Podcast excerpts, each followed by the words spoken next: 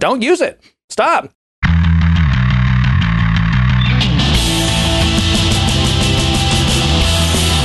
Kick, kick it off the right way, John. Is that how we kick it off? I, apparently. Oh crap! Where'd it go? Oh, John's not prepared. No, I. Ah, kicking it off the right way. Not having our materials. Hey, this isn't this isn't school. I don't have to feel anxious about not having my homework. You lose! Where's the good day, sir? No, I'm just you just lost. That's what I'm saying. I, I'm still waiting for you. Are you ready? Or I'm ready. okay, well, go ahead. Oh, you just want me to start off, huh? Yeah, All right. yeah. That's what we said, John. Well, this one comes from SF Down Under from Australia. Uh, the title of the, the review is "The Good, the Bad, and the Ugly." I'm Oh, assuming no. they're talking about you. Oh no, that's clarified on the first sentence. So it goes on to say, "And no, I don't mean the hosts, just the host." But Good clarification. Yeah. clarification. But an honest look at what's new, what works, and what gets hidden down the back of the couch in the Salesforce world. Haven't heard much about the homebrew recently, but I guess that's because you guys have been forced to drink alone. Keep up the good work. okay. Well, thank you for the. Who did? Was there a name or anything on that? Just S- SF down on there. Okay. Um, well, the reason there's no homebrew talk is because not because we're not drinking, and I'm getting a weird feedback. Anyone else? What is Nope. that? Oh, it's it's the damn computer again. Anyway, um, it is that I moved about four months ago and still don't have my brewing set. I'm, I'm actually taking the opportunity to significantly, you know, like upgrade some things. Um, but that's involved me like putting in a sink in the garage. So you know, I had, of course, the plumber comes out and rips holes in my sh- in the walls and everything to access pipes and. You know, like I have w- drywall people out. I got to have painters out, and then the plumber has to come back out. I had to have the electrician out to put 220. I think I feel like I talked about this this. is no Yeah. longer a casual hobby. No, no, it's not. And and I've got equipment on the way still. So, but I'm but trust me, when I when the brewery gets fired back up again, you're going to hear more about homebrew. Whether you want, sorry, Jody, you're going to hear more about it. um. So anyway, but thanks for the review. Yeah, that's awesome. All right. Um. What was the other thing? Follow, Follow up. Yeah. What were we going So to? I thought it was really awesome. You guys had Scott Wells on to talk about IDEs, kind of related to Code Builder. I thought you covered a lot of good ground. I specifically wanted to talk about transaction finalizers. You guys Oh, were kind yeah. of wandering all over the place. Got you got so distracted by that promises thing. I did. Jeremy was trying to put me back. I told on you. track, I but told you. it- Scott was Yeah. completely correct when he said that. Uh, that that Scott really totally set you straight. us. Yeah. I just wanted to confirm that transaction finalizers are phenomenal all by themselves, and Promise is just an example of the kind of thing you could build with a transaction finalizer. But they're so much more useful beyond that because it, for forever, right? Salesforce is kind of terrifying when you're running Apex in certain ways because transactions can die and you have nothing you can do, right? You hit certain limits, CPU timeouts, whatever, your transaction goes away. You have no chance to do anything about it.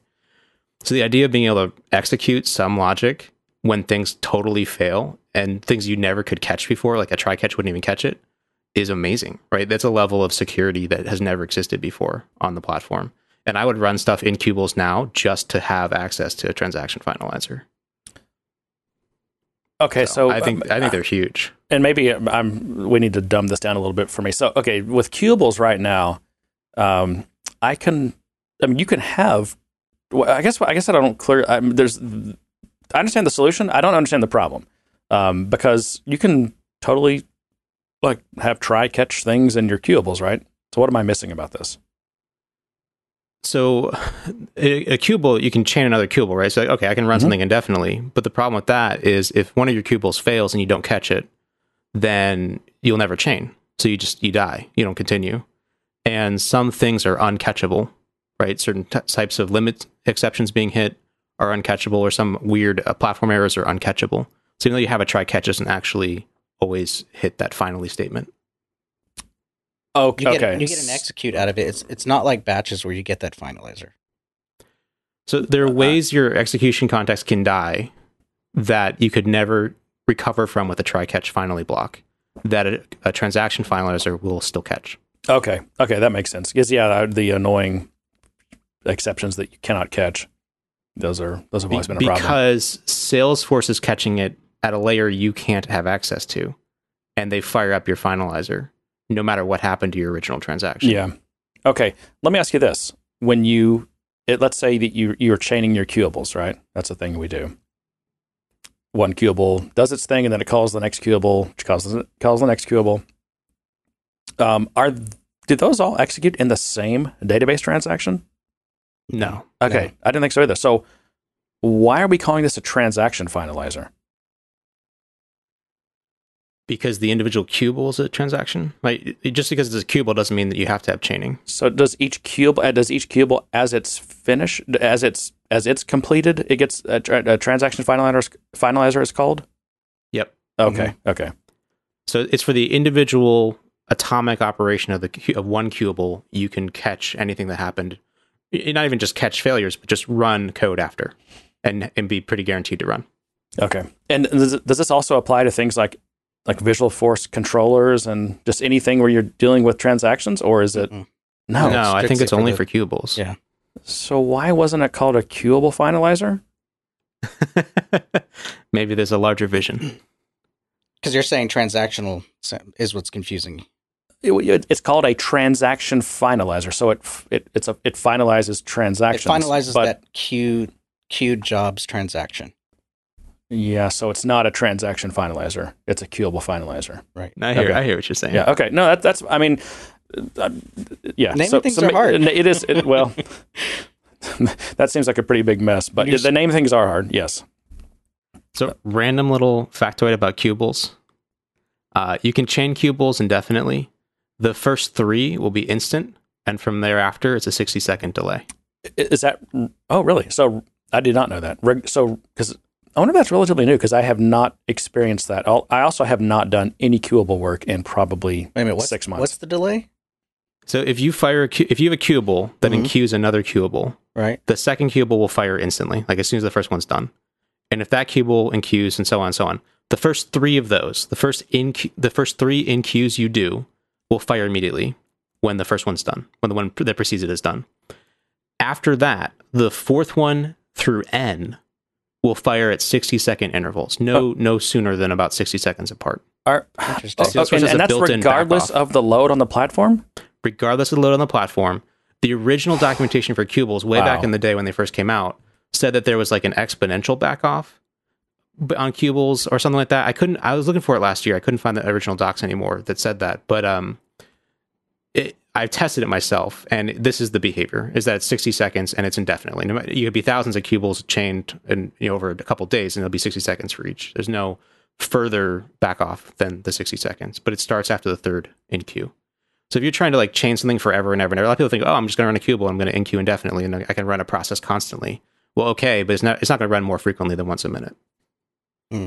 That that seems really pure. I punitive. don't like the idea of, of doing that anyways, of indefinitely queuing something. But,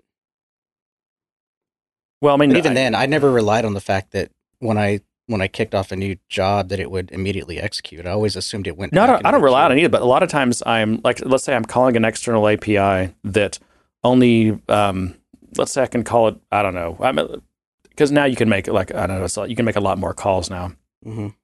But in the past, I've, um, let's say that you, you, yeah, let's just say that you can, you're making one outbound call per queuable because you're just being cautious about limits. Like maybe um, the, the the result size you get from it's pretty big, and you got to process through that and everything. So you're gonna, eh, but you might need to call this thing, let's say, ten times to get all the data you need. You need. So you call it once per queuable.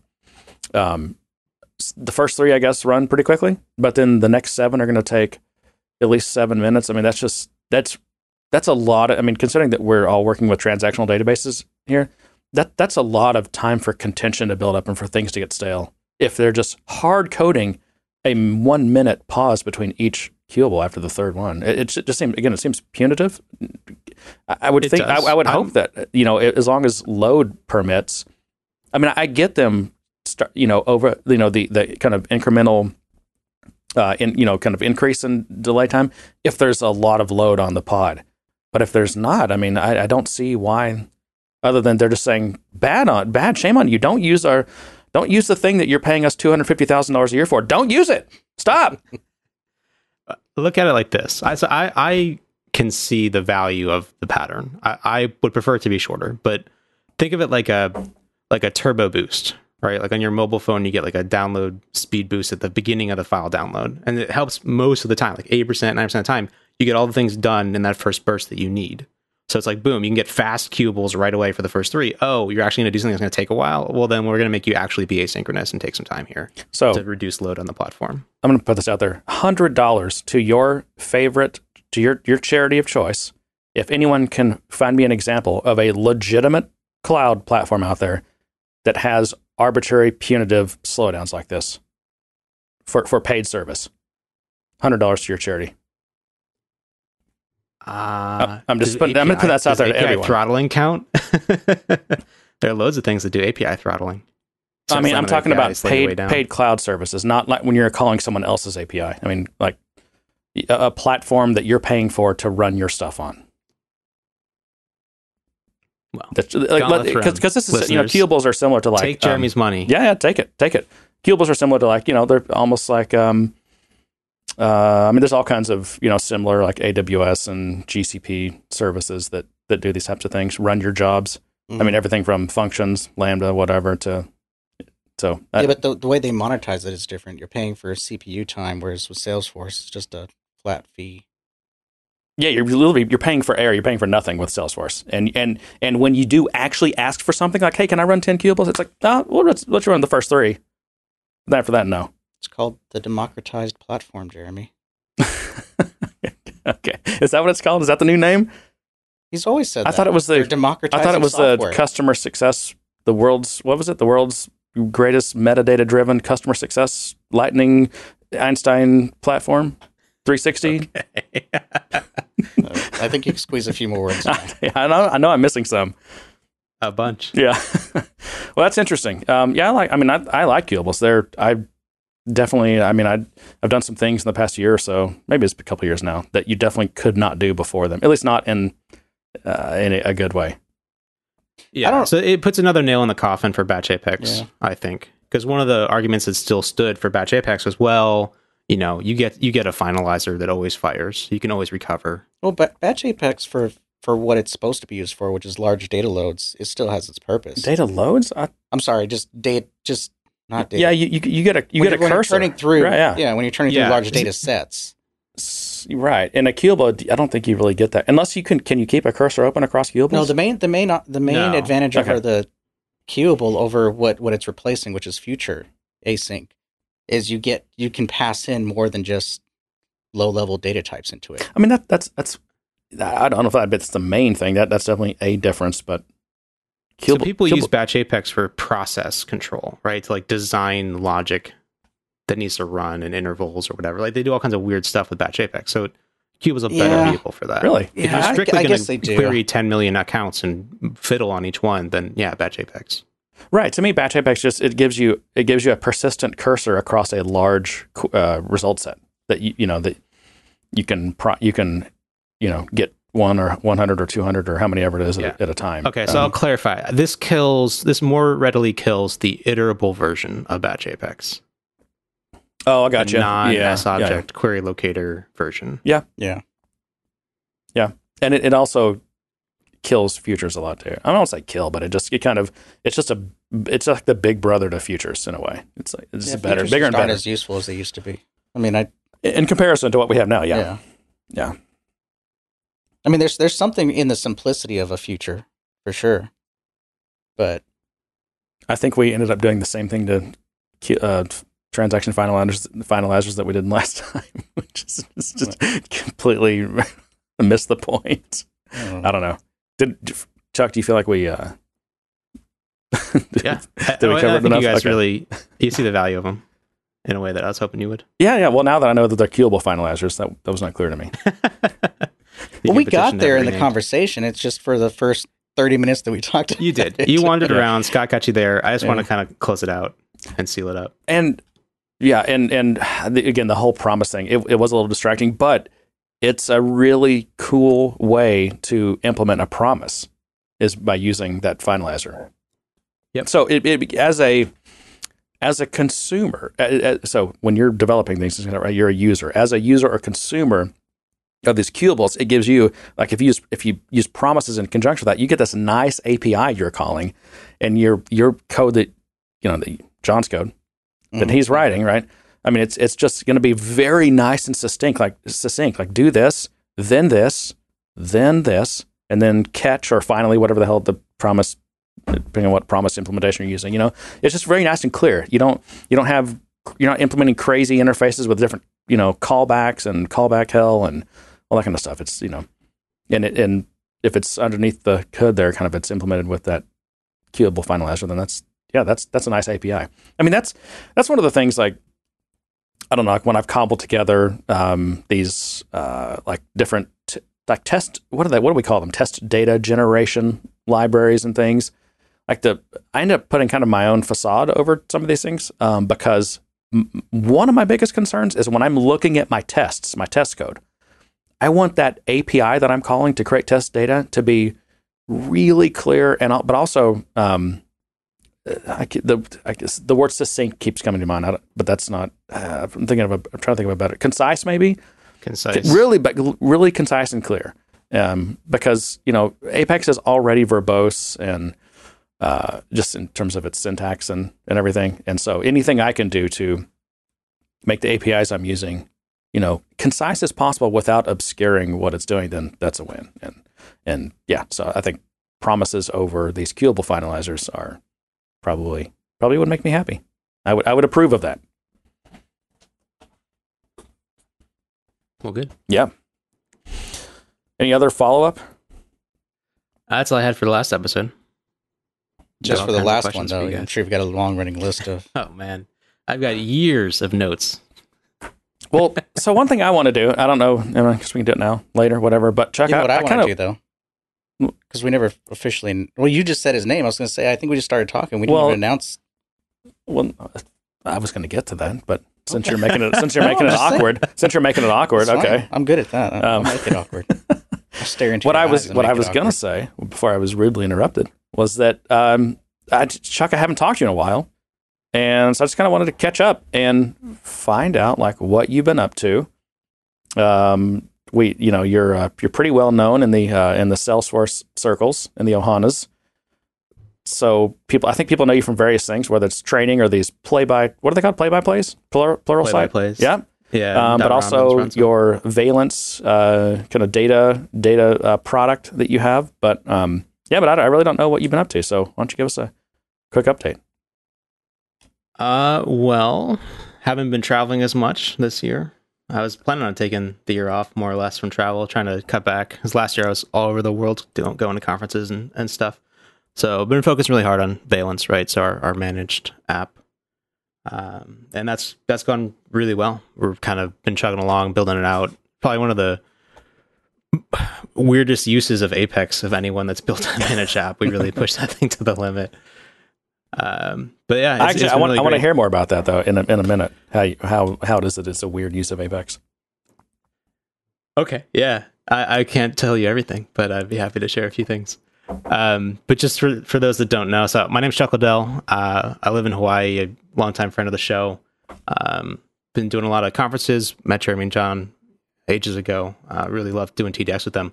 And I'm the the CEO of a company called Valence. We build a managed package for the AppExchange that does data integration natively in Salesforce. So we're the only company that has a native uh, middleware for Salesforce for data movement.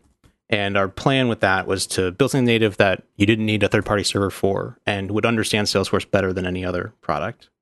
So the idea was that developers uh, have a great framework they can use to build complex integrations in a couple hours because you don't have to handle the orchestration. Like you just write a little shim around how do you talk to a specific API, but Valence handles all the orchestration, and then admins get to configure it. So it's fully native, uh, and because of that, we have all kinds of interesting headaches that we have to solve with limits and stuff. We try to make it agnostic to customers, so you know you don't have to know that there are Salesforce limits at all because we just kind of magically make them seem transparent.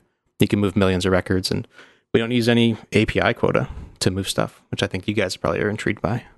Oh, is that because it's a managed package? Or No, it's because we're inside the API layer. Like because we're natively in an org already, Mhm. we're not coming in through the API ever. We're actually going out from Oh, gotcha. Salesforce to Gotcha. get data or drop data off. okay, So you can move millions of records and you don't actually use any API quota. yeah. So I guess, I guess it's probably a lot of outbound calling. Is that is that way it works? Yeah, so it's Okay. al- it's always outbound. So it's Apex callouts to fetch data, Apex callouts to drop off data. Yeah, that's really cool. I, re- I mean, I really like the idea that it's number one that it's native. Um, but also that, and I've seen, you know, I've seen some of the like the dashboards and like the administrative interface really slick, and just in terms of how you present a a nice interface for like configuring and managing like the I don't know, uh, you know, the flows or what the orchestrations. I don't know what the right word is, but um, yeah, that's that's pretty nice. I've never seen. I mean, I, I haven't seen really anything else in the Salesforce space that's quite like it. It's it's pretty unique, and in some ways, it was ambitious uh, in a foolhardy way. Like it's gone very well. I'm very. I, I always believed it was possible, and it has succeeded beyond my imagination. But there was a lot of headwind at the start. People at, that worked at Salesforce like, "Hey, this isn't actually possible to build something like this. Don't try. Like, don't waste your time." Um, but it's gone really well, and I've been startled by how customers use it. It's funny, like you create, you craft something like this, a product, and you put it out there, and you kind of expect people to do certain things with it and I had made an assumption that people would just needed a middleware tool to kind of wire stuff up, but they kind of they understood what their data was and where it should go, and they just need help moving it. And I was startled. That was that was an incorrect assumption. People don't understand their data. Let's just say that. And so I, one of the things people use I can, this I for, can vouch for that fact. yeah. So one of the things that people have have done with it, and we've really leaned into this just to kind of further expand features, is as more of like an exploration tool. So you wire, let's say you install Valence, you, you grab an adapter to talk to some system that you have, and you actually use Valence to explore the data in that system. You say, okay, what's in this table? What does it look like? How many records are there? What, what do these records look like? What's their shape? And people use it more for discovery uh, than I expected. So it, it actually ends up getting brought in very early in projects, so they can use it as part of discovery. And then as you discover, you kind of start to build flows and stuff.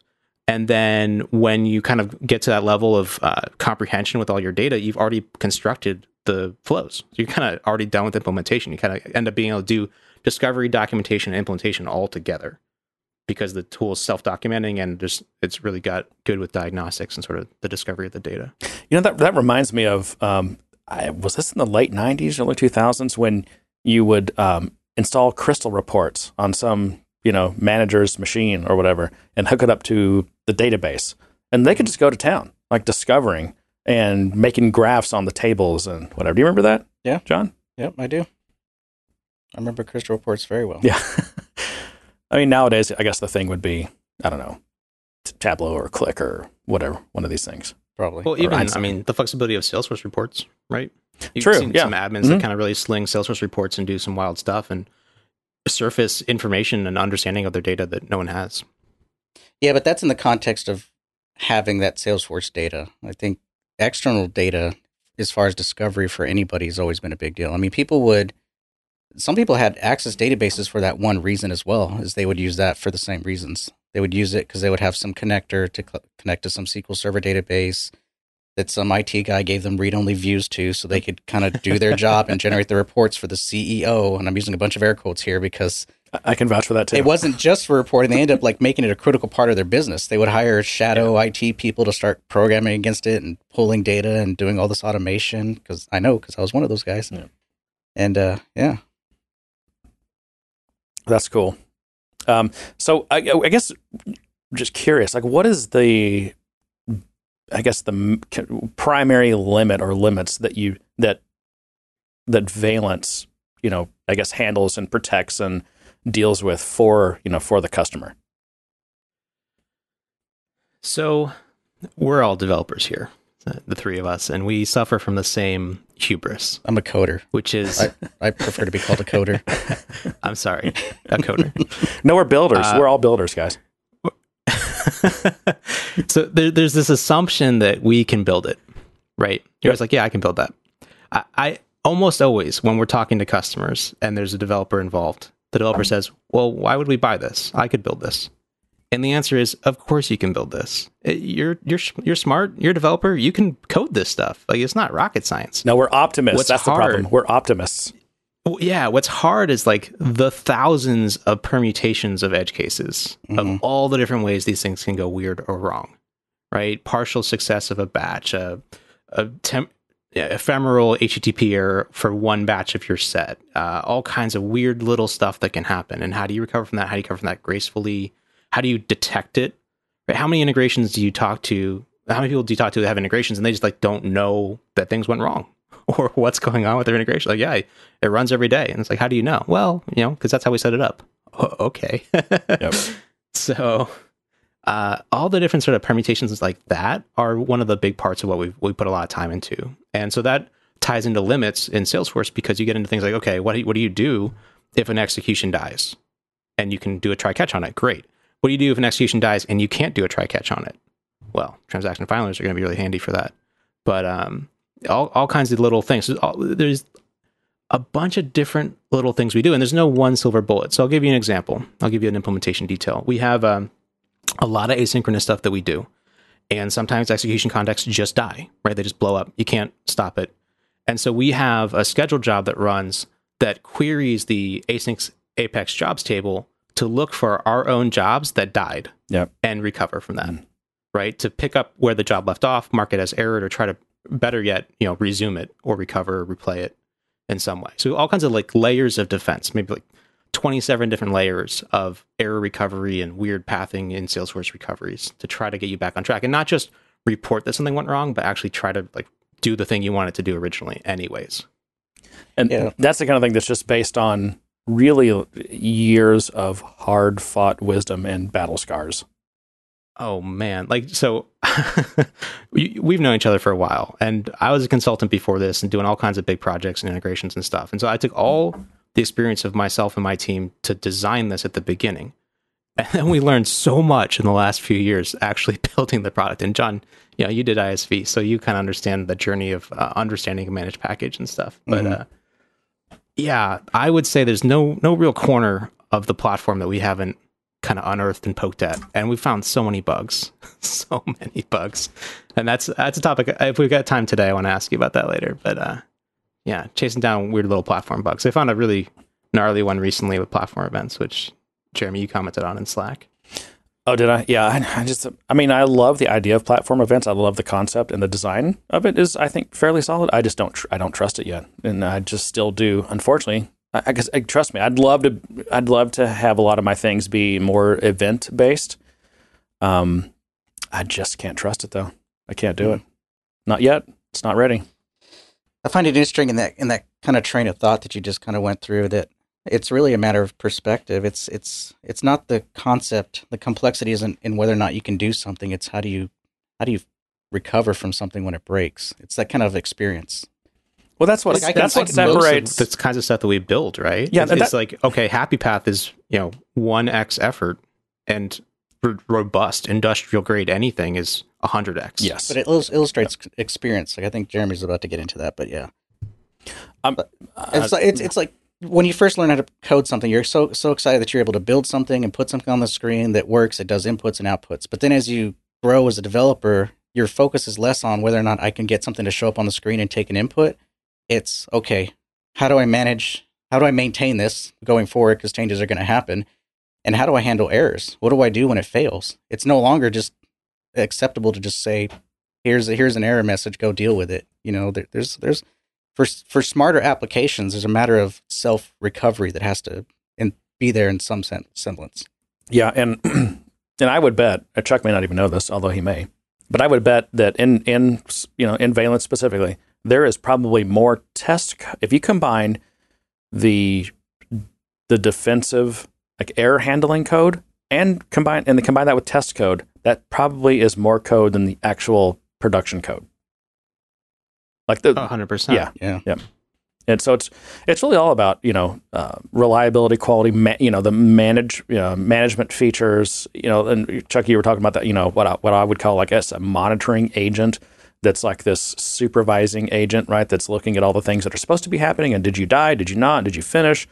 I mean, yeah, it's that kind of stuff that is is literally ten times more work than the underlying task to be done. Um, but that's that's the benefit of you know being able to buy versus build. It's you know I think I don't know if anyone said that yet, but that's that's to me what I think we were talk, been talking about mm-hmm. a little bit is build versus buy, um, because when people do that analysis, they, they you tend to completely underestimate the amount of work that went into making uh, to to the non-functional requirements. Have we talked about non-functional requirements much on the show? I feel like we probably have, but yeah, I mean, because people all people generally just think about their functional requirements. Oh yeah, we just need to get some some data from our SQL server da- uh, database into, into Salesforce. Like, no, that can't be that. It's not that big of a deal, right? You can do that. You can get that done this week, right?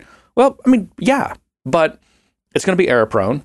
It's going to die. It's going to. I mean, you're going to you're going to over the you know even after you I mean after you deploy that thing, you're just going to find so many different ways that it's unreliable and you know it's it's just it's hard coded stuff and whatever and and you know you end up putting so much effort into it. It would have been it would have been much cheaper to buy. Not only not only just outright in dollar spent cheaper, but the the value and impact on the business of dealing with all those outages and issues and you know or, or, even worse you don't realize until six months later that it was failing every third day and you've been making business decisions based on bad data.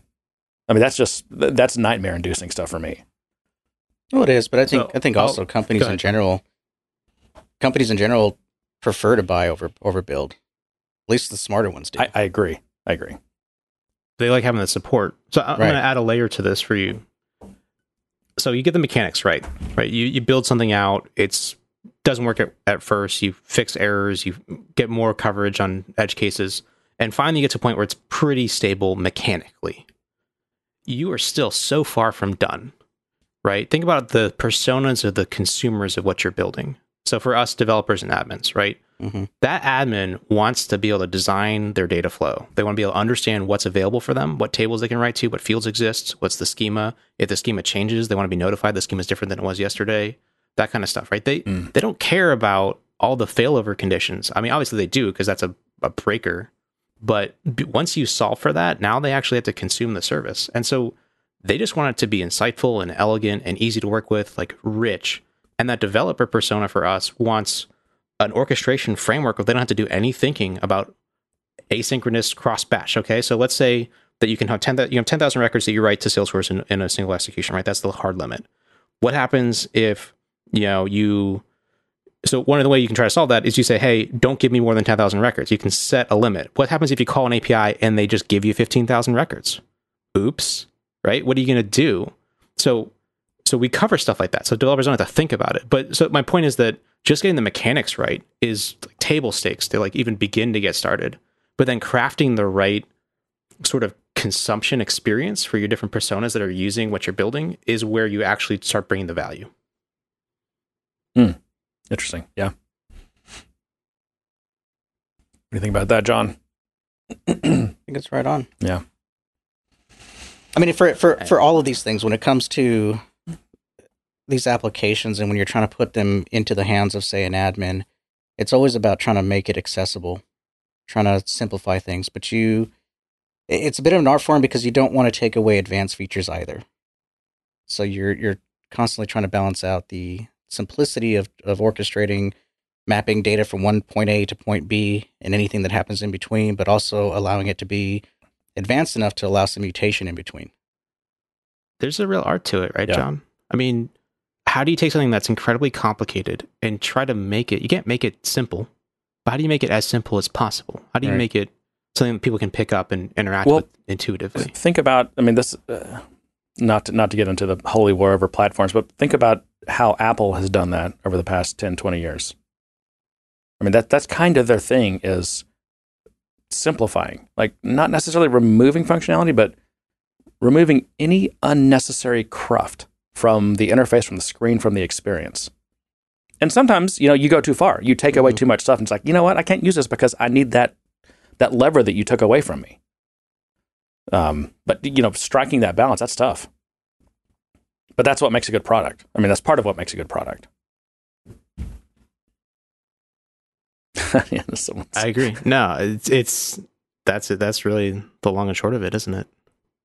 Well, let's talk about platform bugs since you mentioned that, Chuck. Okay. So uh, let me describe this bug for you just for your own amusement, but then my larger question will follow. Um, so the bug we ran across is a plat- platform event bug where there are two flavors of platform events. There's publish immediately and, and publish after commit. Publish after commit was introduced after platform events originally came out as a way to stop this problem where the handler for the platform event is looking for a record in the database that isn't there yet because it actually hit the database before the previous transaction finished. Uh, great addition to platform events. Yep. Um, well, it wasn't the other little... wasn't sorry to, sorry to interrupt, but wasn't the other problem that people would get events for transactions that actually got rolled back and the data was not even there actually? Or yeah. Okay. So you would go to look for it and either it had not yet arrived or would never arrive. Yeah. Okay. Because you've been given an ID that was created ephemerally as part of a transaction that got rolled back. By the way, do those IDs finalized. those IDs get thrown away even if they they do? Huh? Yeah. Okay. Yeah, it was a problem with um, uh, your your test is- test isolation and test setup. Yeah. it was eating up IDs. I think they fixed that, but yeah, I think it's just part of the normal ID generator function. Okay. Interesting. So, what publish immediately and publish after commit, what we ran across just kind of bizarrely is that there's um, a very specific edge case where if you fire a publish after commit message and then you fire a publish immediately message in the same transaction, the publish after commit will not get propagated unless you also did DML in that transaction. Something about doing normal DML, like writing to an S object, flushes the queue or whatever is under the hood that pushes out the publish after commit. Mm. Like if you, I guess you have to commit. Yeah. maybe is a better way to think about it. If you didn't commit anything, if you didn't actually write DML in that execution context, it will not fire that event. If it's after, if it's in the same transaction as a publish immediately, if there's no publish immediately and you only have a publish after commit, you don't commit, it still fires. This is a very weird behavior, but the result was that sometimes some events didn't go. Hmm. And as you were kind of worrying about earlier, Jeremy, that can be a problem. Right? You, you always want all your events to to arrive.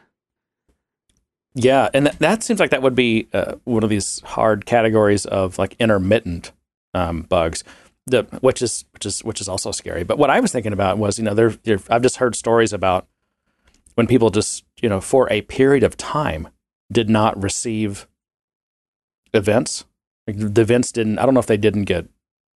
I don't know what happened. They, the events didn't get produced, and by the time they noticed it, the 24 hour period or whatever it is had gone, and you know they contact Salesforce support. There's no way.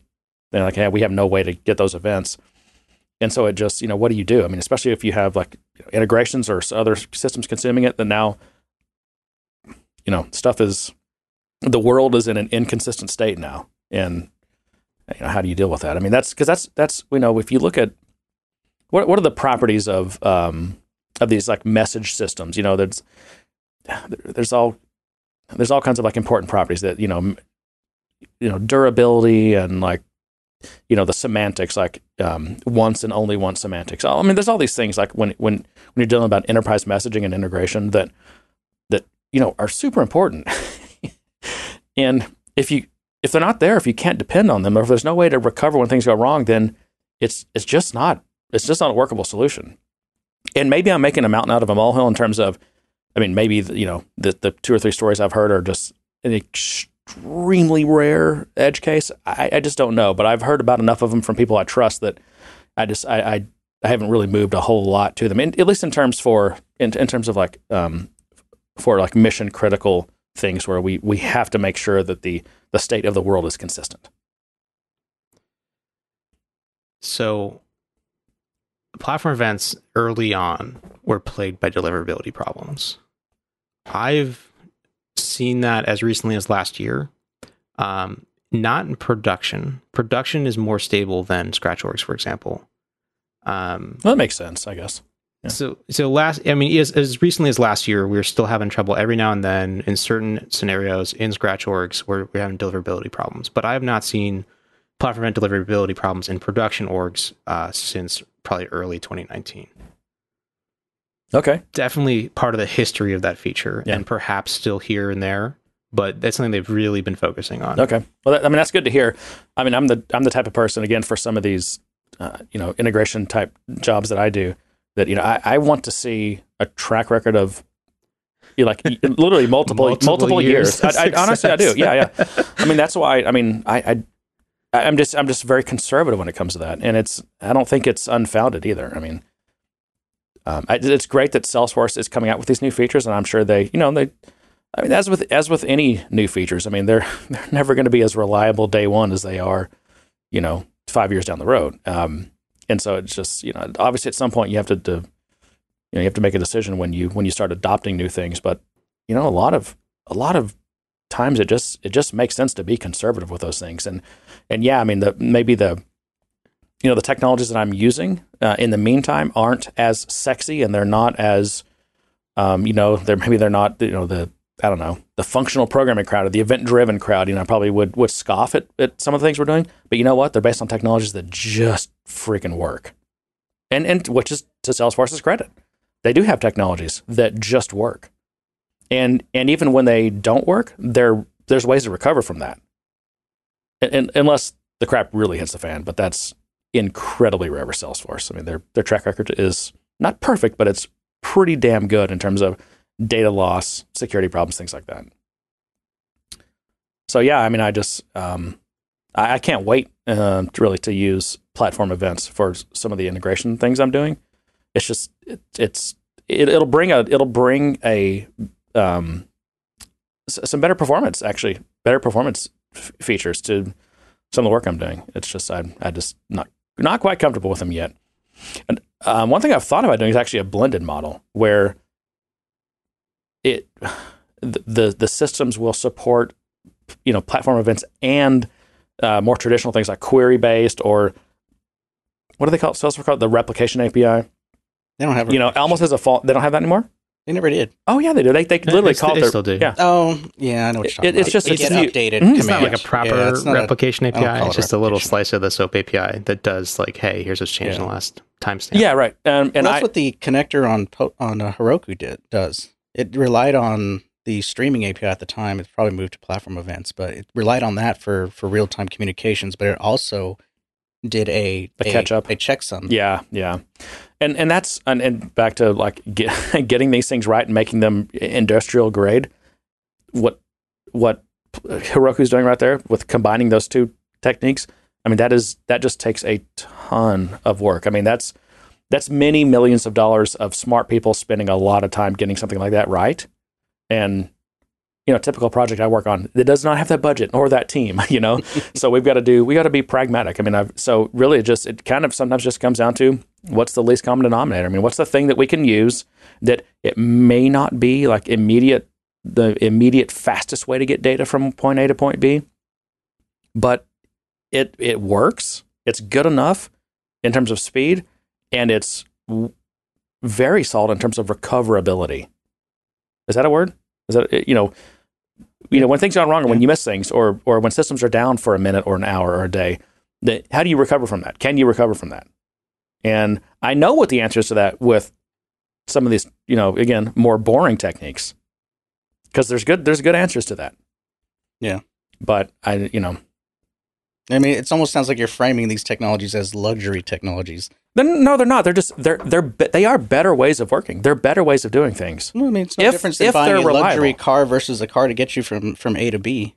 I mean, it's reliable, it gets you there. It's not fancy, it doesn't have all the bells and whistles, doesn't yeah, let you, you know, remote start or anything. So like one of the down but... one of the downsides to you know doing what I call like query based change data capture is that you you chew up a lot of API calls and queries and things. Yeah, the gas guzzler. it is. It's like I'm yes, I'm driving around in some crappy old jalopy that guzzles gas. But, but you know what? Never left you on exactly. That's exactly right. oh, I love a good analogy. Yeah. That was pretty good. Yeah. I, I, mean, it's what are the tools in your toolbox? I think at the end of the day, as an architect or as a developer, as an admin, anybody apprising their options, you say, okay, here's a feature that gives me these things and possibly is a hindrance in this way. Do I have something even like it today? Like, is this a net new thing I can never even do before? Is it comparable to something I have today? What's the kind of comparison matrix of those two things? And, you know, is this worth it? I think often the answer, if you're doing it sort of correctly and you have the time and the resources, is defense in depth, right? Could take the best from each. So in this example, do a big query based replication once a week or once a day, and then use platform events in the in the intervening time to keep it topped off, right? Mm-hmm. Get that timely data, and then you get like your the data set you trust at some more infrequent interval. Yeah, and that, and that makes sense. Um, I like that, and I like the idea of combining, you know, the event-based model with the query-based model. Um, it just it, unfortunately, it just takes it takes it's more effort. You know, it takes um, yeah, it's much more complex because you're, you're combining different things, and it's just more it's more paths to test, and it's you know, again, we, are we're all old enough that to to have learned these these hard lessons. You can't just taste the test the positives. You got to test all the negatives too. And man, you'll before you know it, you end up with way way more test code than you do the actual production code. Which is fine. There's, I actually don't think that's a, that's not necessarily a smell to me. And in fact, you probably should. Most systems nowadays have more test code than production code. So, not not to toot my own horn too hard, but you can do, but you can combine both of these in Valence in a couple clicks.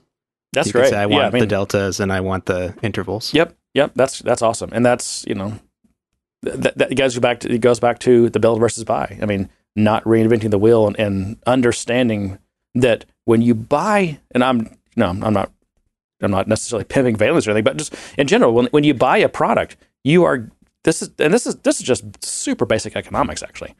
I mean, when you buy it, when you buy a product, you are you are combining with a, a buying group that has massive buying power to buy something that you would never be able to build on your own. You just can't. And even if you don't realize it yet, you, if you try to build it on your own, you'll, you'll eventually realize it. Most likely after you've failed, you know, in, in a way that is really bad. anyway. So I like- here's I the like how you- question. Pump up buying products to the developer who's hired to do custom stuff. Well, that's the funny- I, okay, I, am a I mean- am a sellsword, John. I will I will do anything you pay me to do. It doesn't matter. Here's an argument against that, John. But then I, I do want to ask you the question. Um, you use Salesforce because you don't want to manage your app stack, right? You want to just write business logic and the cool stuff.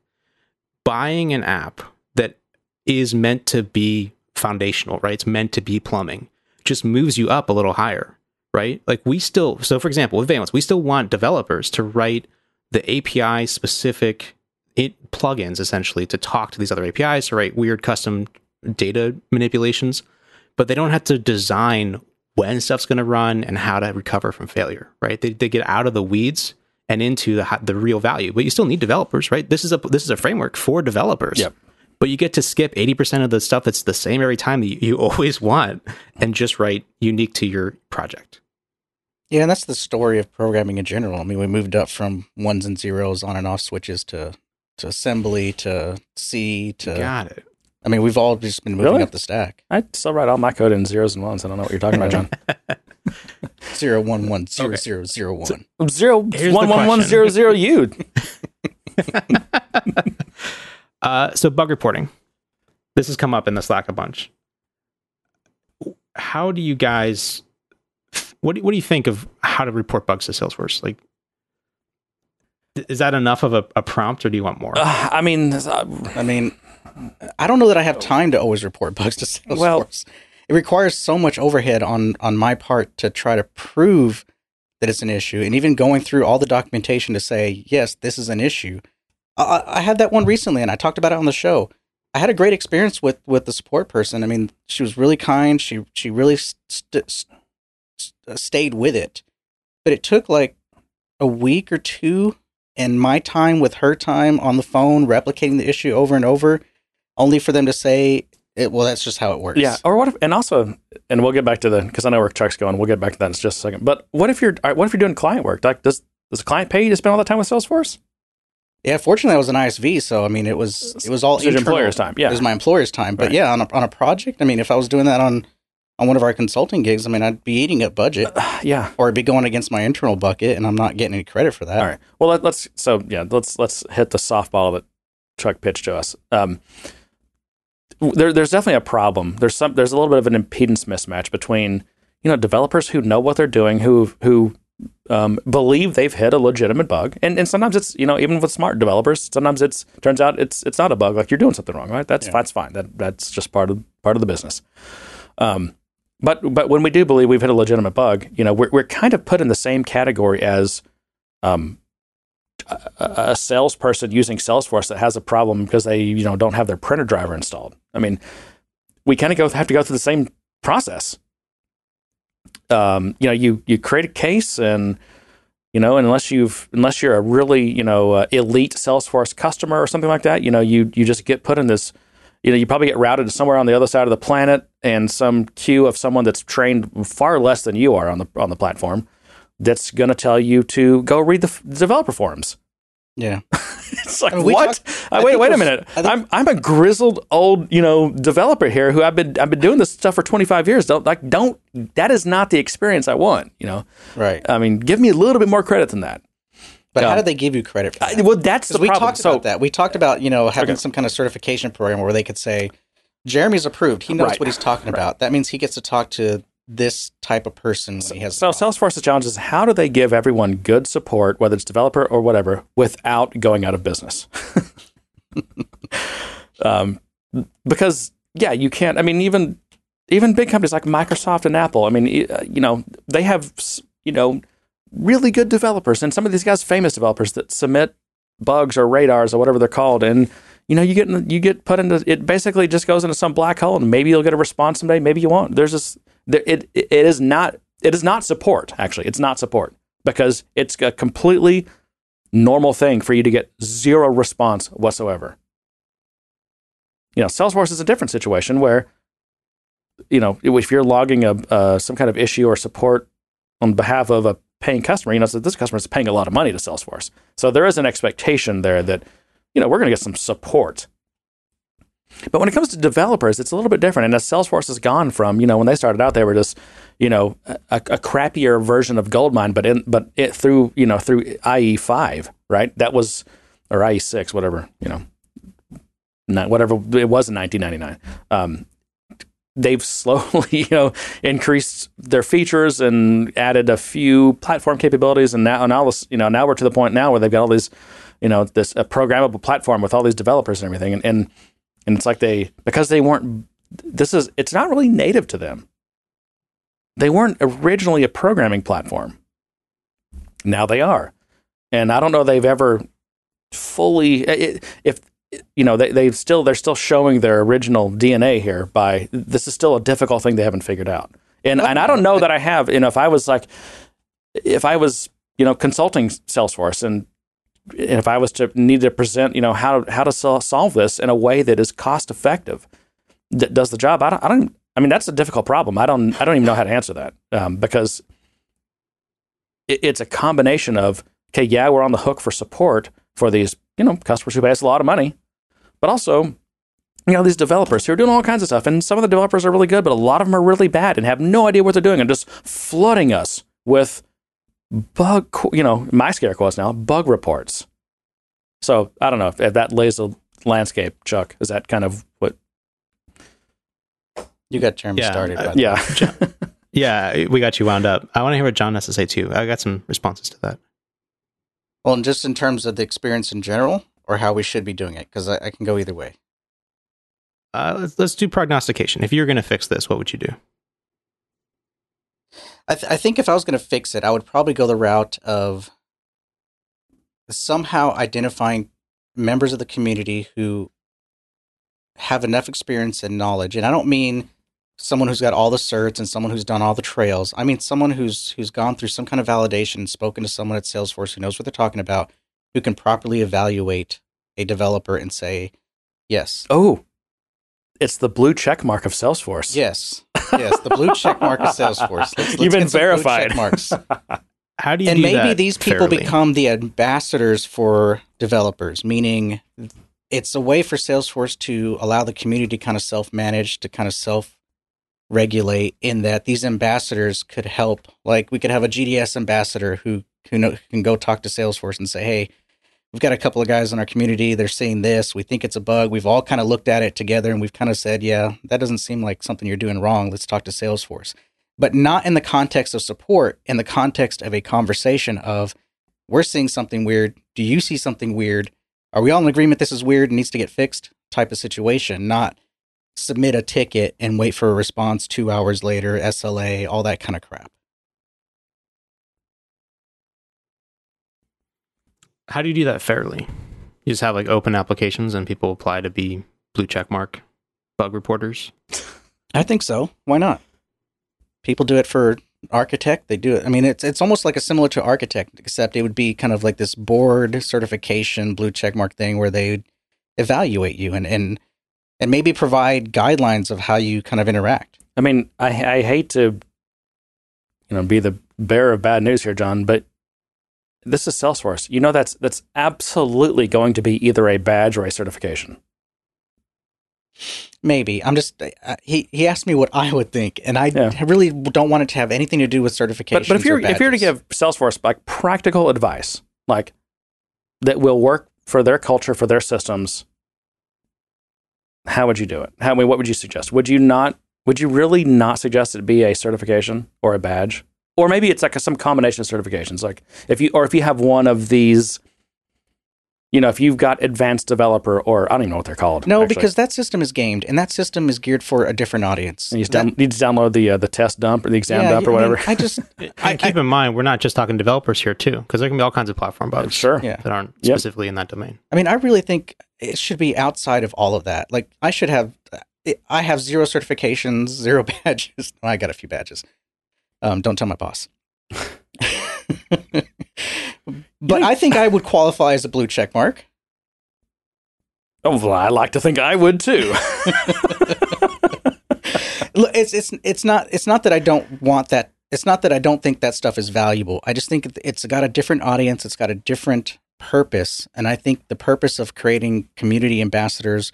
It doesn't even have to be community. It could be even internal. Maybe take all the evangelists and repurpose their roles so that they're more in the community, which they are to a certain extent. Um, the problem is is what Jeremy said is how do you not inundate those people with that type of stuff? And that's where I think kind of letting the community play along helps because you're going to have these very ambitious people who not only see it's kind of a give and give relationship. Sure, they're kind of doing this on their own time and they're doing it for the community, but I have an they idea. they have a sense of value out I have an idea. What? You make it, a, and Salesforce probably won't do this because they don't they don't have open bug trackers except for their open source projects, right? They have they have the known issues list. Do you think that counts? It counts as best as they can. No, Okay, I you don't. can't I, create a known issue. yeah, yeah, you can't. Right. Yeah, General public can't create them. yep. So that doesn't count. Um, create an open bug tracker and let it Get be flooded with junk. get let it get flooded with junk, but the community can um can respond to these like first level bug reports. And just like, you know, imagine it's just a, a Jira for your favorite open source project or whatever. You know, someone comments and says, Oh, well, here you go. Here's it. Here's the here's the solution. You're doing it You're wrong. just you're talking. Now, hang about- on, hang on, and then and then maybe it takes a certain number of votes to vote this. This is okay. This is closed and resolved now, or whatever. Or maybe the original person Like an idea exchange, yeah, but for bug reporting. and, and only if it hits a certain threshold that like enough, you know, people who are just I guess registered members or whatever give it a th- like a maybe vote for yes, this is an issue. That's Stack Overflow. But, I, but that's what I'm saying. I think they have to somehow there's no- crowdsource it's this. It Stack Overflow, no one promotes it at the end and it into just being a didn't bug. work. Who, who has that? They have their own stack.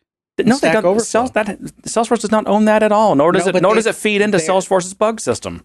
It, mm, they watched it, They, They- sure they watch it. I know they watch it. but it, it's still the same concept. It's still the same concept of. I mean, you and I were But- on Stack but- Overflow answering But questions all the time. so the Salesforce Stack Exchange is that's more of just a community. That's a community Q and A is what is what is what that is. It's not a bug reporting system. How do you prevent a bug reporting system from becoming a Q and A Well, what without happens? going- what happens without is becoming Stack Overflow? Because that's the whole reason Overflow exists. so when, if someone just gets in there and asks a, ask a question like how do you do this or whatever. I mean, I guess people just immediately can um, either comment and just say, hey, well, here, here's the answer, or or maybe you just say here. You post a link to where someone's already answered that same question over on the Stack Exchange, and then you close and then you close the bug. It's too impersonal. But I'm saying, but you you have to. I think you have to let the crowd deal with that first, and so that it's a filtering mechanism. Because Salesforce cannot afford to. Uh, because what are there? What are we up to? 12 million Salesforce developers now? How many is it, John? they can't deal with that. That's too many. No, that's too that's too impersonal of an approach. It prevents people from going out and ans- asking questions. I don't ask questions in Overflow because I never know when some But power hungry John, moderator's hey, go. That's not, or this is replicated. You You've should go do forgotten. that. You've forgotten. Salesforce can hook Einstein up to this bug tracker. Oh, screw Einstein. that's the beer. Sorry, sorry, that's the beer. No, I I, I want to be pragmatic about this, and I want to think outside the box. I don't want to. I don't think forums or websites or log or posting text messages and things is the answer. I think we need a more personable approach. Salesforce is big enough They've got enough Mm. money. No, they don't. They They, don't. That's, that's where you're wrong. They don't have enough money. They Then still why is Benioff worth freaking ten billion dollars? because that's the modern day billionaire public company scam thing Tell that's going a on. billion to supporting developers. How about that? It doesn't work that way, John. His stock is worth a billion, I mean, billions of dollars. That doesn't mean the company is, and the company is still trying to figure out how to be profitable. They, I'm telling you, they don't. You don't. Salesforce doesn't have as much as disposable money as what you think. You pay down the goodwill. You don't pay down goodwill. You just write it off. Well, they take a hit in the stock. You write it down. do You that. write it down. They, you do. Yeah, yeah. Because it will hit your hits everything. Mm-hmm. Hits your balance sheet. Hits your income statement. What's your Ah. thoughts on this, Chuck? Because you got Yeah, no. He's just like I know. He's. Just, I feel like Now Chuck I just, I trolled the shit you out of guys us. up and, and set you off. Was this an S control Pretty fun to question? This is an S control question, isn't it? God. I, I didn't realize that you guys are so passionate about it, but I'm glad that you had some strong opinions. Um, it's that's a hard problem to solve, right? It's, we we can't pretend that there's an easy fix for this. I I like Jeremy's idea of, um, you know, leaning on tools that exist today and leaning on the community. I worry about sort of making sure everybody has access. Like if you're not part of a community, then maybe like you just work on your own. That I wouldn't want you to be disenfranchised in some way. If you work Like, on your own, you wouldn't do be you make sure that- disenfranchised. You wouldn't know any better. it doesn't mean you're not disenfranchised. okay, But if, um, what you don't know doesn't hurt you, Chuck. um, so yeah, how do you do it like in a cost effective way? There's some interesting kind of models that that you've seen. So think about something that comes to mind for me. Developer evangelists, right? Is, their job isn't really about bug tracking, but for example, there is someone in our Slack community who's a developer evangelist. Uh, recently started working at Salesforce who I've noticed kind of picks up threads in our Slack and says, "Hey, you know, this looks like a bug. Let me help you kind of chase this down." And like chases it down internally. It feels like they're doing some follow up on the inside to kind of chase down bugs. And that was kind of weird for me to see, but I, I kind of dig it. I like the idea of maybe developer evangelists having a little extra role of kind of helping chase down bugs and, and you know, maybe that's cost effective, maybe it's not, maybe it makes sense, maybe it doesn't. Um, but that's one thing. You could also do sort of a make everybody go through the same process, right? You file a case, it's a p- total miserable, painful experience, and you eventually you know get shut down or they accept it as a, a real bug, and someone says, "Ah, you know, attaboy, this is a real bug. Thanks, see you later." Yeah. and you do that like five times or something, and you get a blue check mark, right? You've successfully historically filed bugs with the painful system, and now you know we're going to give you a, a more of a fast lane because you you're, you've proven it, and you had to go through the, all the hoops everyone had to, and just made it through all the way. Um, and maybe maybe different layers of things. So like you're that. saying we have to haze all the blue check marks? basically to, to make it fair right you you need to make everybody go through the same process and then those who kind of prove value by filing correct bugs uh, maybe don't have to do it the same way in the future It's not a. It's just frat. one way I'm not you trying can to play create around some frat, stuff. You get, a, you get a social score from Salesforce. no that's the whole point of this is that's not social it's not about who you know everyone goes through the same process right Yeah. like like, it's it's the current model today is is broken right i know product managers because i go to conferences and i bug the heck out of them Yep. and I've I've got all their email addresses and I email them and say, "Hey, this is broken. Pay attention to me." And that's like that that's privilege that I have because I get to go to the conferences and I get to have those conversations. Yeah. And so like how do how do other people get to do Right, because that, That I mean, obviously that doesn't scale is the problem. You know, we don't, Right, we don't, we don't, we don't want these guys that's, to have That's you where know, I think hundred a community in their inbox. component needs to be there. But I think, I think we should be check marking or blue check. Oh, why do I keep saying blue check marking? I think we should establish, you know, community leaders to be doing that. And I mean, I guess, I guess we could. They're there. They're they're the the developer group leaders and things. Maybe we give them a little more power to to be able to to do this. That's, not- yeah, that, that's just I don't know. That's difficult. I mean, some of the community group leaders, what are they called? Community? No, what are they called? Something groups, user groups. Yeah. I mean, just because they run it, just because you run a No, what I'm user group saying doesn't is- mean you're is- qualified for that. What I'm saying is They're, uh, those type of trailblazer people. community groups now? No, no, no, no, thinking? no, no. I'm not saying that. I'm just saying that those type of people who want to contribute to the community, who see value in contributing to the community, and have have been a, proven to have the technical expertise to be able to evaluate or potentially evaluate something that, that's a low level or high level That's- issue. That's the key sentence, John. Yeah, What does that look like? What is proof? How does it get created? it's like it's a everyone have an job interview. It's, it's, a, it's a group of people, a group of people evaluating another person to see if Oh. they have the skill set. yeah. It is, there's just It's a board This is all- certification. it's a is- board certification. But who's the about that? board? Who's the board? Salesforce. Uh, you like that? Who else to do it? You, you like you like Salesforce saying who's a technical architect and who's not? Within the guys, I'm gonna guys, one more of their wrinkle on here for you, which is it has to be low friction, Yeah. or people aren't going to bother to file reports. So if it's a long, complicated process to get the the right to be the special people that get to do the bug reports, like that is not good because you want the bug report to be low friction, right? I'm willing to spend ten, maybe fifteen minutes to file a bug. If it takes me an hour, I'm not going to file bug that many report bugs. is low friction. You create a case. And The problem is those cases are aren't handled by people who who know what they're no, talking about. No, it's not. The problem isn't that you can't communicate with Salesforce. The problem is you can't communicate with the right people at Salesforce. I can log a ticket and I'll get some tier one guy come and say, "Well, uh, did you do this? Did you do that?" Reading off some something that was in some freaking solution article off of Salesforce. No, I'm they- going, they wanna- they wanna I do know it." that. I checked that. I. I put that in my notes that I checked that and I did that. And and they you're want to not reading my notes and you're wasting my time. no, and they want to go to a meeting so you can demo it to them. It's like, dude, you didn't read my you didn't read my report. Why do you want to go to a meeting with me? I've attached video, GIFs. I've attached documentation, steps to reproduce. Um, so what's going Well, on I here? have started doing GitHub repos with uh, like a Yeah. DX format, Okay, uh, self-building org That's the best way to that do it. has a reproduction Yep. and that's reproduction I mean for that's the bug. that's great. And I, when I was in ISV, I had more time to do that. But as a consultant, every hour that I'm spending doing that is hours I'm not chart. I'm not spending on my client's work That's, project. that's the rub, right? Yeah.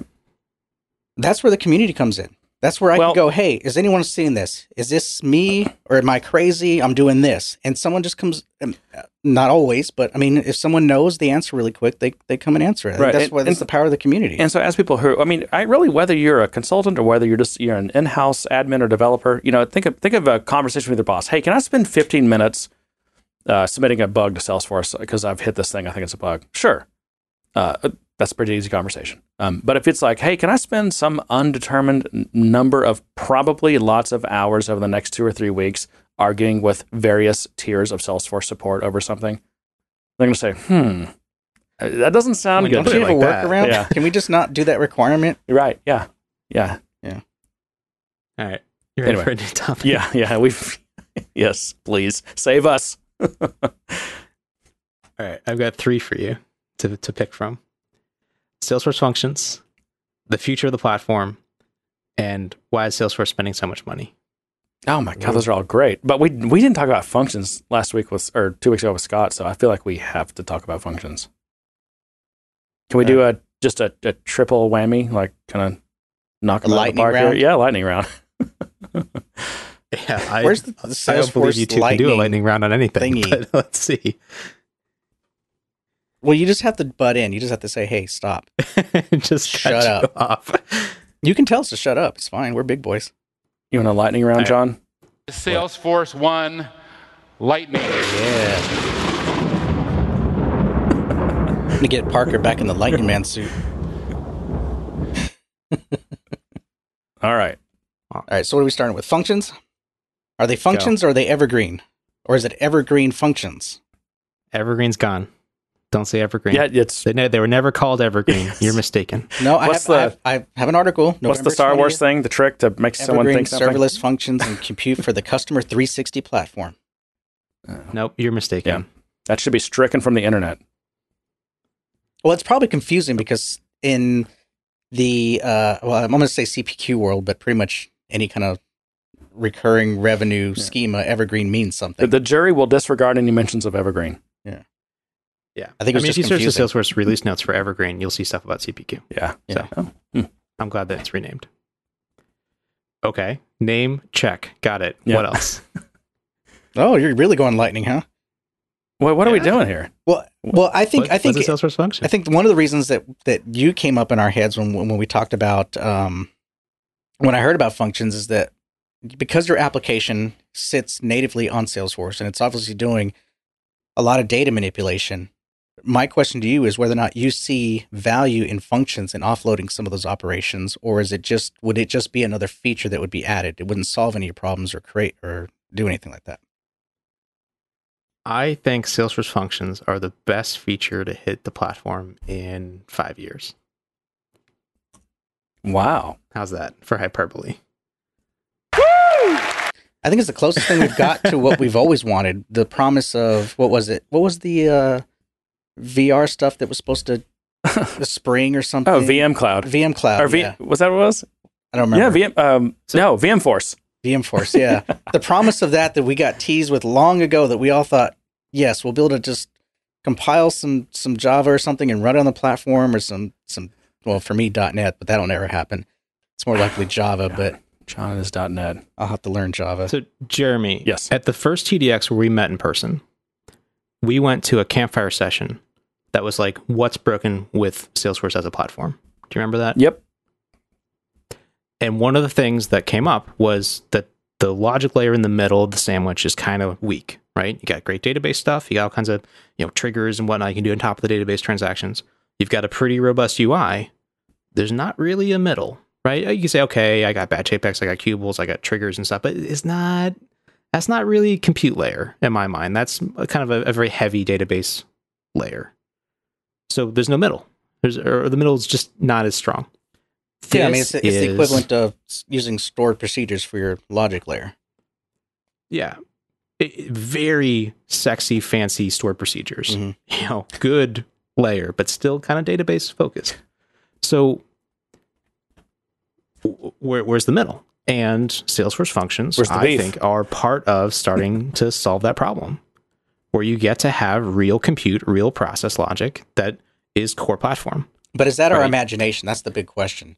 Is it? No, no, is- I don't- mean, I don't going think back it's- to, to the VM Force thing where we had all these ideas of grandeur, where we're like, we're going to get to do this and this and this and this and plug it in and plug it out and and all that kind of stuff. It, are are we making too much of this? Mm, I don't think so. Here's why, and you can debate me on it. Um, you could always do this, right? You could always spin up your own AWS. You could always spin up your own Heroku. Uh, but the problem is trust boundary, right? Uh, Maintaining user context and or access to the data. Heroku Connect obsessively I thought that. I thought that's what. OAuth was for, Chuck. OAuth great, but now you got to build it. Yeah, Right? Isn't OAuth a most of the time, problem though? Okay, Hey, now you're trying do to we, wind me up. No, no, no. Well, you said argue with you. So, um, what about us? What, what about the good old days where we just passed session IDs around? Remember that? Yeah, That was- I mean, that- I'd that rather was just at get the top- password. Oh. no, that that was the standard way to do it. Yeah, those are gone though. Yeah. So that's tough, right? Like the the trust boundary thing is the problem. Of course, you could spin up your own compute. You could call it asynchronously. HTTP call out, great. You know, you could send a session out or whatever, right? You could OAuth back in, but it is a lot of junk you had to build yourself, and it's really irritating. So being able to do this, to be able to have some process you run, absolutely, I think table stakes has to have trust boundary built in, where you can just have a session, not worry about authentication, and interact with your Salesforce data with no effort on your part. And if you don't do that as the first thing that you do, then this is not a, a feature that's going to be long lived. I think it's this, this was also this is also one of the promises that you know when they when they bought Heroku, one of the the, the ideas that we'd get from that, but we never got it. This is that. It- it- I- no, and I agree. It- it years, is, But we're yeah. there now. I, I agree, and it So may probably doesn't even involve on Heroku. Heroku. I, I bet it's not. I No, mean, uh, it maybe is. it is. Yeah, well, But Heroku's- it's yeah, the Heroku okay, that's team. fine. I always saw it as, as a cost of ownership problem. I'd never really, I've never really been impressed by most clients' ideas on security. I mean, they'll they'll have you pass around social security numbers on plain text emails like crazy every day, if they could. What? Who's talking about that? I don't. understand. Well, I mean, we're talking about the trust boundary, so I'm not I'm not really sold that that keeping your data on platform and not transporting it across the wire because it's safer is is the is the Well, it's about point. this. If I write a line of code, I don't want to have to authenticate to Salesforce as a user Yep. or do any sort of database negotiations to get access to the database. yeah, but we can solve that problem. No, no. We- ima- we can okay, s- well, imagine we Not don't. on hang on. John. Maybe imagine we don't have fun, we don't have Salesforce functions. Imagine, imagine you're going to do it on AWS Lambda. Mhm. So you're gonna you're gonna call your over HTTP. You're gonna call. You're gonna hit your Lambda function, Mhm. and now your implementation of that function now has to do all kinds of authentication stuff. Mhm. And are you going to do that back to build versus buy and all the things you get wrong when you build stuff for the first time or even for the first year? Imagine how much security stuff you're just going to get wrong. You may not even know it. You may never No, know it because you're never going to get hacked, but maybe you will get hacked because you didn't get some stuff right. And do you want, quote, Salesforce developers building AWS functions, Lambda functions, eh, where you're where, where the security is up to you and you're quote Salesforce developer? Mm-hmm. No, of course you don't. No, I'm So I'm, I'm going to frame this this way. I'm playing a little bit of devil's advocate because I, I know Salesforce and I know Salesforce marketing. They're not going to sell to some CIO that we we've got functions and it runs on the platform, therefore it's more secure. They're going to sell it as it's on our platform. You don't have to own, manage, and spin up an AWS and manage that that complexity. Wait, so you're It's- saying security is not a big selling point to this? No, I mean, those Oh, are wow. both valuable. I think they're both valuable. I don't very think valuable. customers care as much about security as you think. I think they care because they hear Salesforce secure. They get their accounting and everyone else to approve on the Salesforce umbrella, which means any products underneath the Salesforce umbrella are automatic. I've done solution architecture and I know how painful this is. Anytime you have to bring in a new product that isn't under a, an approved umbrella already, takes an act of God to go through all the security requirements, the white paper analysis, the meetings, and everything else Which is all bullshit. which is all bullshit. But I think the selling point is that it's a plat. It's under the Salesforce umbrella thing. And and, and security is a huge Hell aspect yes. of that. Now right? we But internally we care are about the security. We care about how much it takes to authenticate. We care about all those kind of details. Mhm. But on the higher level to customers, they care how much does it cost and can I get it improved. boy, I don't know who your clients have been, but people very, very much care about security. I don't mean it that way. John's not saying they don't. Okay. He's just saying this is going to be the marketing talk. And I, I don't think it's just marketing talk. I think it's actually a valuable additional statement. In addition to security, not having to maintain it yourself is super important, right? It's, it's Salesforce branded, Salesforce's thing. Right. You don't have to spin up your own server somewhere else. You don't have to own it, right? No risk, low risk, whatever. Well, yeah, and I, I don't want to have to go have that other conversation of, oh, yeah, can, I need, can you please sign a get create an AWS account and sign a contract with AWS? I don't want to have to do yes, I mean, exactly that. I mean, some some some clients have that already, and then, but then I got to talk to their IT department and can I set? I need an IAM account. I need you know I need these. You think Salesforce security is complicated? You know, go go read the IAM, the Mhm. you know AWS's uh, uh, what is it, identity and access or whatever. That whole manual. I mean, it's it's uh, not for the faint of heart. And that's that's So, my perspective on it. I mean, I think we get a lot of additional functionality, but I think from a what a client cares about, it's one less thing to have to Oh, totally. attach on. Yeah, but I mean, I just from just from a being a lazy developer perspective, I, I kind of love this um, because it for some of those, for, really for all those reasons, but also just the fact that I don't know that it.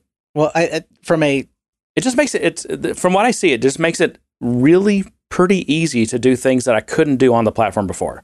Things that were that would have been a big lift because I've got to go through all this contract and billing stuff, and it's another platform, and maybe the developers I'm working with, you know, don't can't do that, or maybe I don't want to do that. You know, now it's just, I mean, hopefully it just it's on our Salesforce bill, and it's within Salesforce, it's within the trust boundary. I can use my Illuminated Cloud or my what's Code Builder, all- whatever I'm already using, and it's just you know, and all I got to know is, I mean, I think you can do. Is Apex one of the languages? You can even do Apex if you want to. If you know, if you're that kind of, I don't if, know if, if you're, if you're that kind of, ma- Apex if you're that kind of masochist, you can use Apex instead of. I don't of. think Apex is on there. I think it is. No, it is. It is. Yeah. It is. is it. Well, Which why can't we get a local that- compiler then? Well, they're, Well, getting no, they're getting that's the closer to that. Actually, In order I for that to Yeah. be supported, they've surely have had to create some sort of Apex runtime that can run Right. off of the core stack. Yeah. well, I mean, Apex Who is. knows? Sure- you know what Chris is going to do with Yeah, that, but yeah. maybe he'll give it to you for local stuff.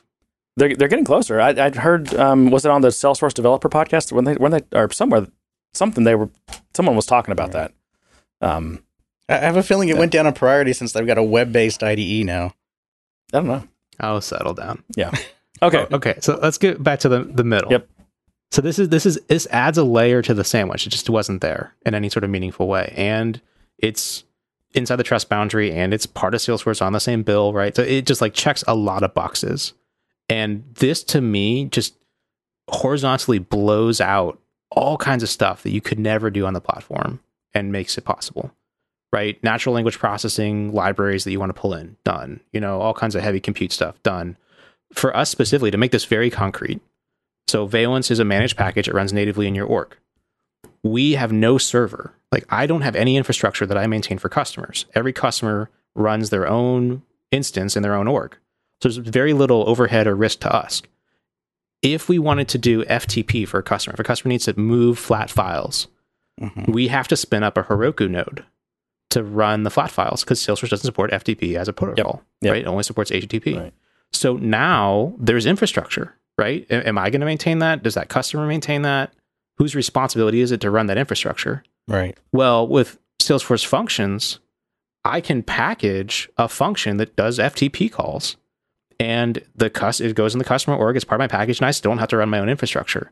That is huge Yeah, from is. a Yep, business yep, yep, yep. perspective. Oh, so you can these are not have packageable, right? Any of that, they're packageable. Yeah. That that's been what's stated. I mean, obviously, this stuff is like w- barely developer preview still, so a lot of time still before this this becomes GA. But they've been, they've said out loud as recently as the TDX that we just did that they're going to be packageable. Yeah. So, No, I mean, that this is that is- is this a pretty game It's going to make changer for a that little promise and finalization thing a lot more critical to our workflow, right? Because this is all async. It's not like it's going to hold a transaction while it goes into your serverless function and then come back asynchronously. It's all going to be async. Uh, so I I think it's synchronous, but I don't think you can. You're not going to be able to hold a database transaction open. Right. think of like an Apex callout, right? You do Yeah. a callout, it's synchronous in your Apex, but like you can't keep a database transaction open Right. during the callout. I'm not even sure that you know when you when you execute a Salesforce function that there necessarily has to be a database transaction. Maybe if you if you need to do a database transaction, but there's there's probably an API that you can call that actually does the database transaction. But you might just want a long running job that doesn't even hit the database. Yeah.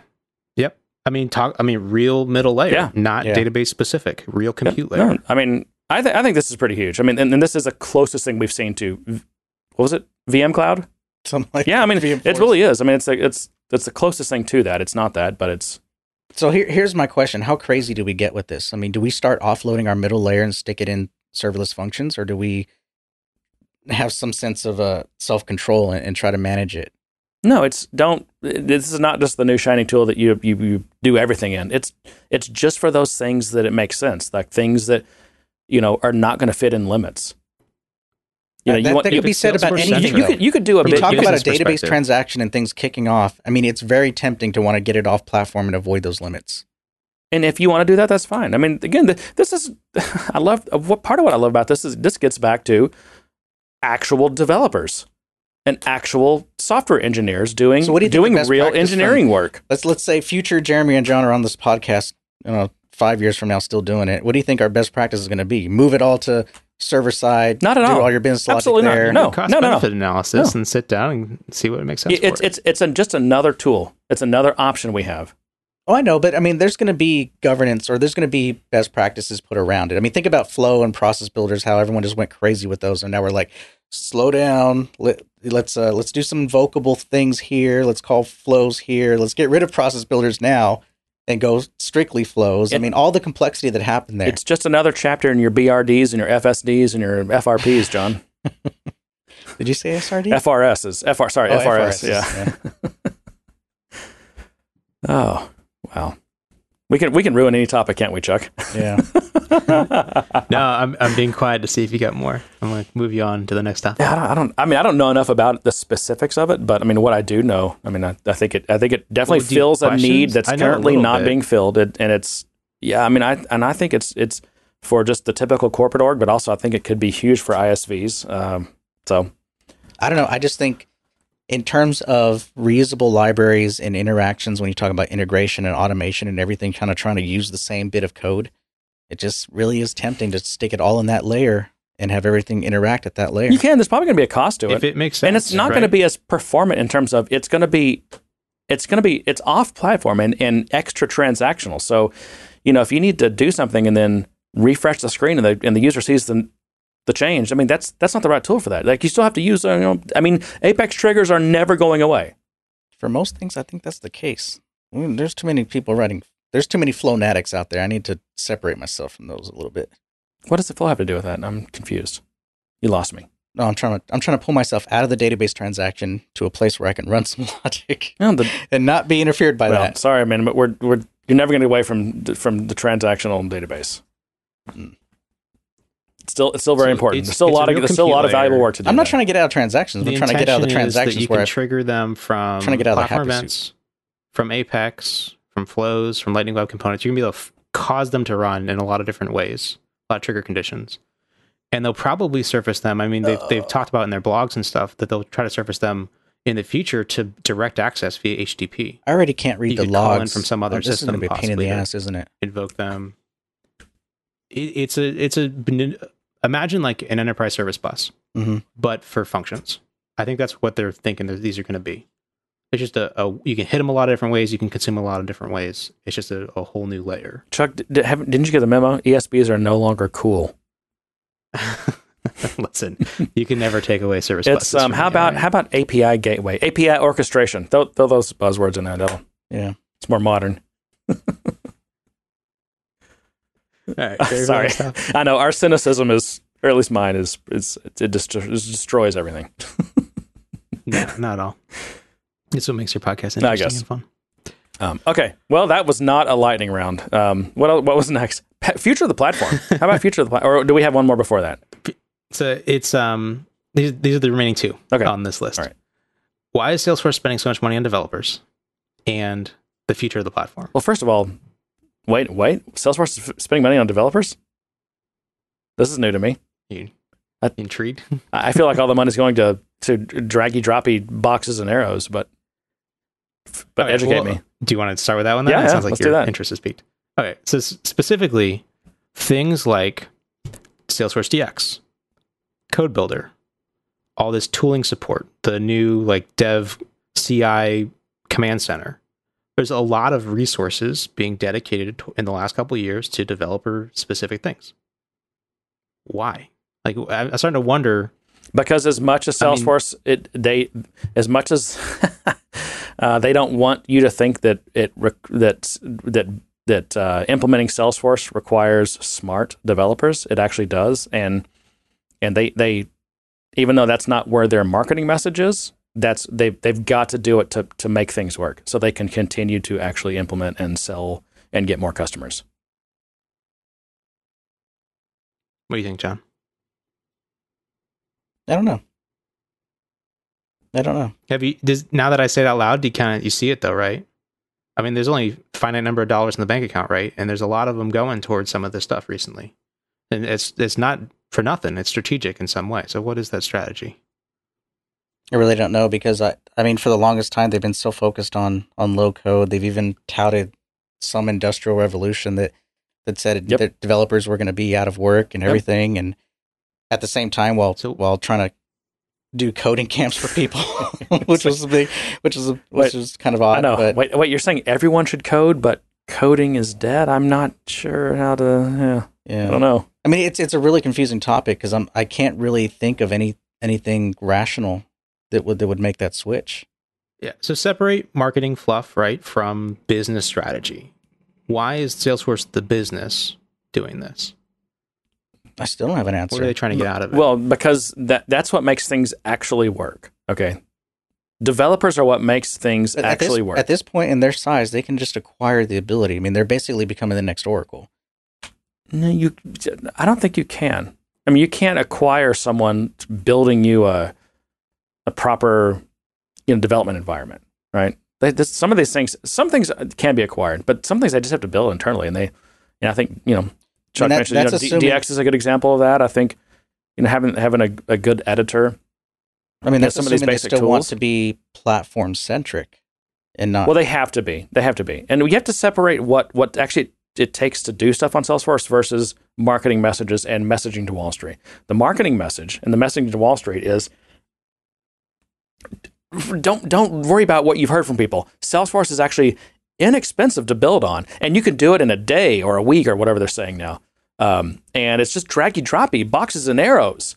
You don't know, you know, no code, low code, right? All those things, and and that helps them continue to sell to organizations and get new customers. And it's also a very popular message on Wall Street. But is that how important shit actually gets done? I mean, I've always seen it as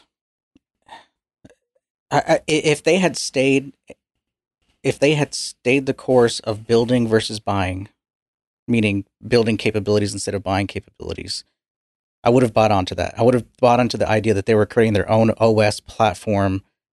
No, it's When- all it's all built on like Apache and Java. It's not their own that's OS not what I mean. platform. That's Come not what I mean. Do you know what I mean? At a higher level, that they would have this platform that was essentially just this place that can run. You can run and build all these different types of apps for your business. But since they've they've already signed on with growing fast, and growing fast means acquisitions, and acquisitions meaning you buy the capability and you integrate the capability. I don't see why the big push for for development tools lately. I mean, obviously we want them, obviously we need them, and there's a, there's a large community who's who's very happy about that kind of focus. But I don't, I can't rationalize what the strategy is. Hmm. I, I think it's just Jeremy's business. on the right track. Yeah, okay. I'm, I'm going to build on what he was saying. Salesforce as a ecosystem has grown a lot, right? There's just a lot of customers, a lot of big customers, just a lot of coverage area.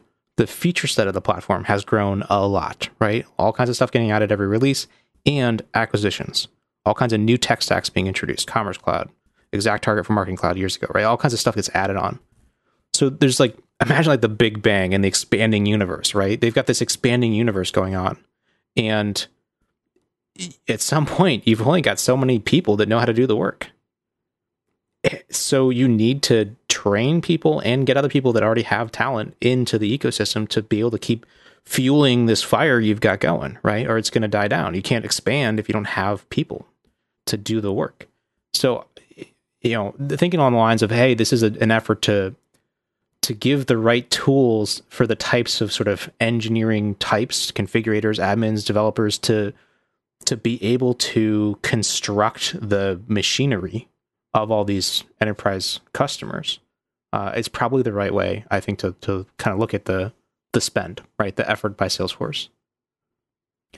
Mm. I actually like that, and and it made me think of an, one additional thing, which is, and I don't think you, I don't think anyone said this, but that's that's one of Salesforce's own governor limits, right? Is how how can can they keep up the the amount of people coming into this ecosystem who can who know how to implement and build Salesforce? Can that keep up with the growth targets they have?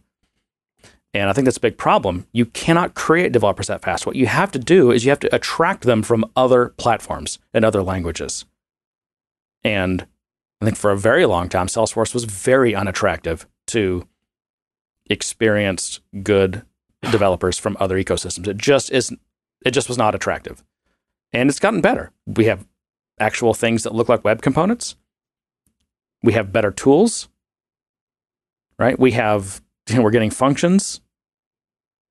Salesforce's APIs have always been pretty good, but they keep getting better. We have events. You know, it's getting. Th- They need to. They they've got to be able to attract, and they are because mainly the money, but also it's just getting to be a less painful place to be a developer. Okay. I have I have more thoughts, but I'm not I'm not sure I can articulate them very well. Between beers, No, I just I, the, the thoughts are still forming. I mean, what if we have this wrong? What if this is not a overarching top down? Benioff said we need to focus on developers strategy. What if this is a Not saying it's Benioff. what if this is a grassroots movement? Because we've seen an influx of new talent come into the the organization. A lot of them from Financial Force. And what if those people who have now been elevated to higher positions are now who have spent the last few years trying to fix things and get things set up to a point where they can advance it and now they're able to advance it and they're the ones pushing this and they're the ones making the argument saying if we do XYZ, we can attract more and better developers into the community. maybe so. And and if, and to whatever degree they've been doing that, I mean, they they've. I, it seems like they've been making because you have to make a business case. You can't just say, "Oh, well, we want better developers." Well, Right. but why? Why? I mean, how are you going to convince Benioff that you need better? Why do you? Why? We all know what Benioff's goals are. They're. It's all financial based. You know, I mean, it's it's growth. They've got to keep growing. We remember this, right? It is absolutely my dream, and I'm dedicated to being the fastest to 10 billion. I mean, replace 10 with 40. It's that's so you have to speak their language. That's and that's what, you know, it doesn't matter whether you're a consultant or an, just or if you're a, a young person that's a new employee a company, you've got to be you got to you got to figure out how to make your case, your business case for whatever it is, because it all boils down to business. I know Benioff likes to talk about stakeholders and everything else, and, and that's I, I I believe him when he says that, but still, if you are not satisfying your satisfying your financial stakeholders, you can't satisfy any other stakeholders. It's just the Maslow's hierarchy of stakeholders. and and so it's yeah, it's the business case. And I and I think I feel like that's that's the case I just made earlier. I mean, why do we need more developers? Well, because if we can't if we cannot grow enough developers internally, we have to bring them from other, other ecosystems in order to keep the supply and demand somewhat in check. People in this ecosystem already probably make too much money.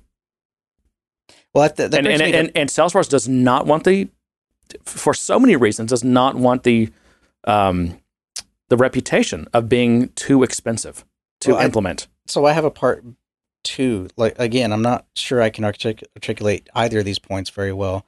Um, the first point was that well, let's assume that it's a grassroots movement, and internally people are pushing this upstream to to provide better tooling, to have a better developer experience.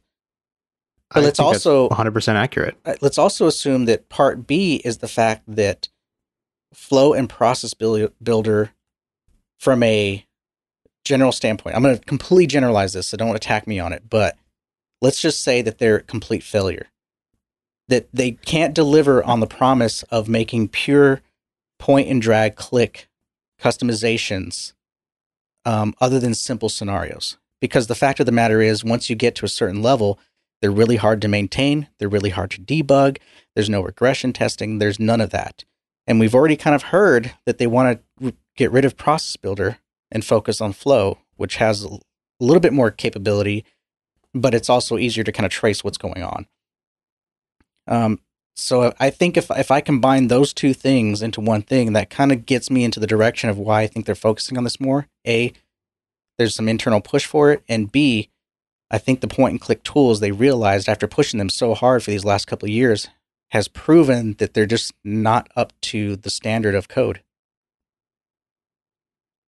I think you're you're all making the same argument to, to different facets of it, right? Because John, if I were to summarize that, you're saying we need more developers.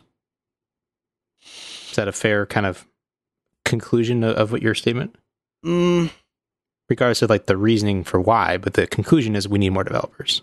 No, because I don't think Salesforce. I think I think they wholeheartedly believe they have all the developers they need. I think, oh, I don't think so. I think they believe wow. in the five Couldn't disagree more. numbers, but I think they they want to make coding more accessible in general, and they for that they need better tooling. I mean, think about the new DevOps stuff that, that that's very simple and makes you know source control available to admins and things like that. Um, admins have gotten a taste for coding with, with Flow and Process Builder. They want to do more advanced stuff. After doing that stuff and hitting a wall, they want to do more advanced stuff. They want it. And I, I, think I don't think Salesforce sees a shortage of developers. I think they see a shortage of accessibility for the people that they do have. I'm not sure how to, I'm not sure how to parse that. Again, these are just some off the cuff. I'm not sure I'm yeah, rationalizing them properly, but uh, th- so that's where my head is at. I definitely disagree on Salesforce's not thinking they need more. Salesforce desperately wants lots of smart people, not just developers, architects, admins, configurators, BAs, like all the people that are part of the machine to build implementations and make them maintainable and successful. Salesforce never has enough of any of those categories of people, and they desperately want to fill those gaps. Well, I want to like I think that's full stop easy to say. No, I, I think there's there's some nuance there. I think they have a ton of people. What they don't have is a ton of good, smart people. Okay, and and does that not support my idea that they can't grow those smart people fast enough? They have to bring them in from other ecosystems. So what we're saying is they've looked at the the dashboard for Trailhead and gone, man, a lot of people are doing a lot of point and click stuff, but not enough developer stuff. I think the point and click sells really well. And I think you have to I think you kind of have to separate what's what helps sell, and that's a selling tool, versus an actual building tool. Uh, see, and, and I, I know I'm, I'm pissing people. Well, I know, and I know I really piss people off when I say that.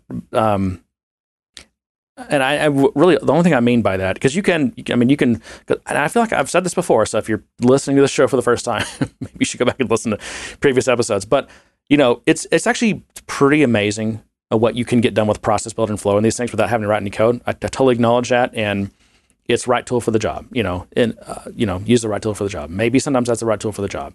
Um, but at some point, you said something earlier. I don't. I'm just going to paraphrase it, but you know, sometimes you, at some point, you can you cannot grow that, and it just mm-hmm. becomes not the right tool for the job anymore. And you have to have the, you know, you have to have the skills and and people that that can take that to the next level. I guess.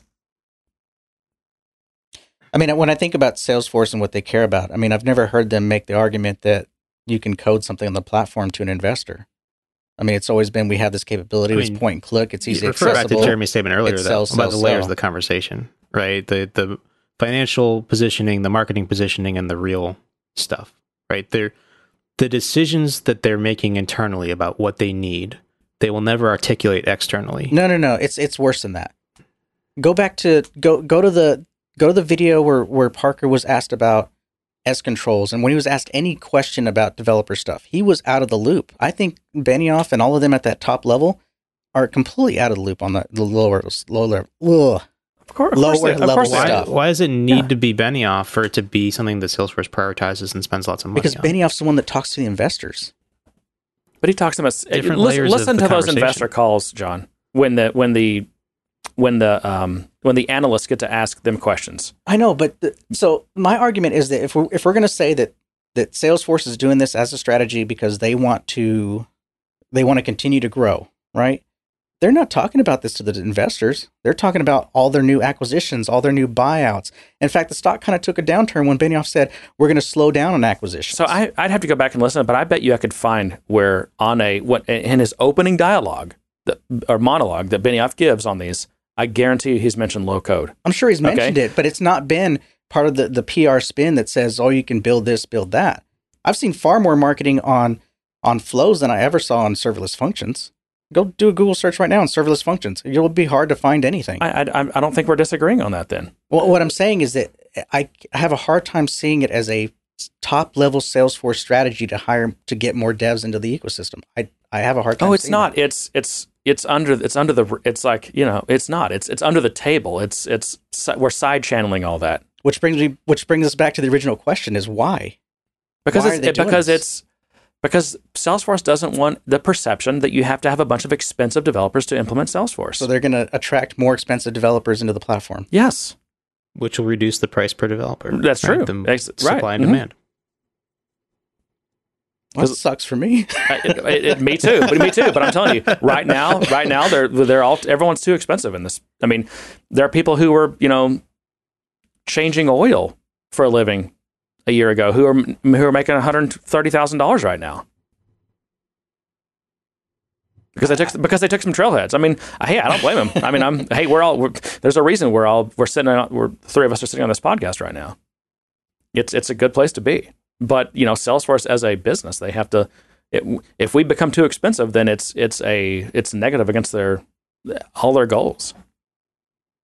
I, I do agree at that point. I, I do agree that having an influx of people will lower the cost of ownership of Salesforce in general. But I think they get by with, with a lot of the point and click tools, with a lot of the just native functionality that they get out of the platform. I'm still struggling to rationalize. Not that I'm not thankful for it, and not that I don't want it to happen. I'm still trying to understand the rationalization behind more de- uh, all the focus on development stuff. And the, the the best way I can do it is it's an internal grassroots push from the bottom up. You just you need we need better tools to implement Salesforce. Salesforce does, um, well, Salesforce does. I, I don't know what the exact numbers. Some their professional service team does billions of dollars a year of implementations just themselves. Right? Just think about the tools they need. You think they're not? They haven't been complaining about Dev Console and the stupid Eclipse plug and all that crap. They And have been Of course they are. though. Of course they are. I don't see why they're changing though. It just it it because it, it, just hits it hits a critical mass. Or I the guess growth of AppExchange, most of that stuff you solve for by buying it. no, no, you don't. You know better than that. It doesn't work that way. It doesn't work that way for certain. I'm going to say, my viewpoint of Salesforce is they're focused, even though they've kind of tried to bring in small business again. They've been so focused on enterprise for the last few years, and in a big enterprise, believe it or not, has a ton of money, and they prefer to buy over build. It's just less risky on their part to be able to buy something and get that SLA contract under the books Hmm. And buy something and attach it to Salesforce. Right. The the bigger your enterprise is, the less stuff you can buy. That's true. I mean, you buy, but you're There's also nothing building. built for Yeah. you. You buy it, but then you have to build it. It's like it's like it's like buying something from IKEA. All right, I'm gonna pop this tack. okay. Yeah. we- let's pop this Lightning back and let's, let's uh yeah. Then we'll we'll wrap up. It's yeah. Do do you do you even have time for this? Do you want to do the third topic, or do you want to punt let's, on let's it do it quick. Let's do it quickly. uh, quickly? Yeah. Okay. yeah. no. Sorry, audience. All All right. The future of the platform. In in brief, That's what we've been talking about. More developers, Well, right? it, it's definitely related. Certainly, this is more mechanical. Right? This is more about infrastructure. Okay. So, I I think that there's a clue that reveals a greater whole uh, that I want you guys to kind of think about and talk about. Um, so Salesforce has Sales Cloud, Service Cloud, right, on top of Oracle databases with Apex and blah blah blah. Like that's kind of the core stack. When we talk about Salesforce, we think that is Salesforce. But it's not really Salesforce, right? They got Heroku, they got MuleSoft, they got Marketing Cloud and Commerce Cloud, and all kinds of acquisitions of different tech stacks and blah blah blah. So over time, right, this fragmented sort of set of different infrastructures has caused all kinds of headaches, right? Imagine all the synchronization headaches with Pardot and Salesforce, or Marketing Cloud and Salesforce, or Commerce Cloud and Salesforce. Like trying to make these things play nicely together is a real pain in the butt. Mhm. Um, and this will only get worse over time, right? As Salesforce continues to acquire more stuff and build more stuff, uh, this only gets more complicated.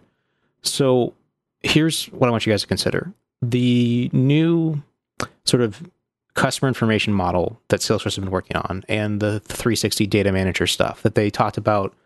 I think it, at TDX last year, 2018, maybe. I mean, it's been they would keep mentioning it, but it hasn't really been. I feel like it was That big at. Dreamforce, right? Last year. Maybe that's Yeah. what it was. I just remember being touted a bunch over over time, but that really hasn't become that important yet. Is kind of like a, a master data management strategy where, let's say, there's a, a definition of a person in Commerce Cloud and definition of a person in Sales Cloud. There's going to be a unique identifier that is the same for that person in both systems, right? Some sort of global identifier. And in some ways, you could think of Salesforce as, as moving away from like Sales Cloud stack is Salesforce to kind of a, pl- a private cloud model where there's all kinds of little different silos and shards and stuff. And then you have this sort of glue that holds it all together, this like GUID system, MDM kind of system. And kind of that becomes the Salesforce of the future, where it's really more about like the web and the network than it is about any single tech stack. I'm going to pause there for comments, thoughts. I think that's the dream of every platform. The problem is, it's a tough problem to solve. Yeah, Master data management is just way complex, and no one's found the right way to solve it yet. Yeah, because the I mean, SAP is at the pinnacle of, of trying to solve that problem, Yeah. and it's just way too difficult. Yeah. Well, so I don't actually see if we if we want to get I'm going to get pedantic for a second. I really don't think this is a master data problem because to me, and I could be wrong about this, but master these master data management projects are more about round tripping actual data models. Like I'm going to send you a customer and their address and all this stuff, okay? Because I just got an update on it. And when and even though I, you know, only have one street line and you have four street lines, I'm going to split those street lines by carriage return and send them to you to make it look like yours, right? Mm-hmm. And then when you get an update on it, you're going to send it back to me, but but you're going to combine those four street lines into one.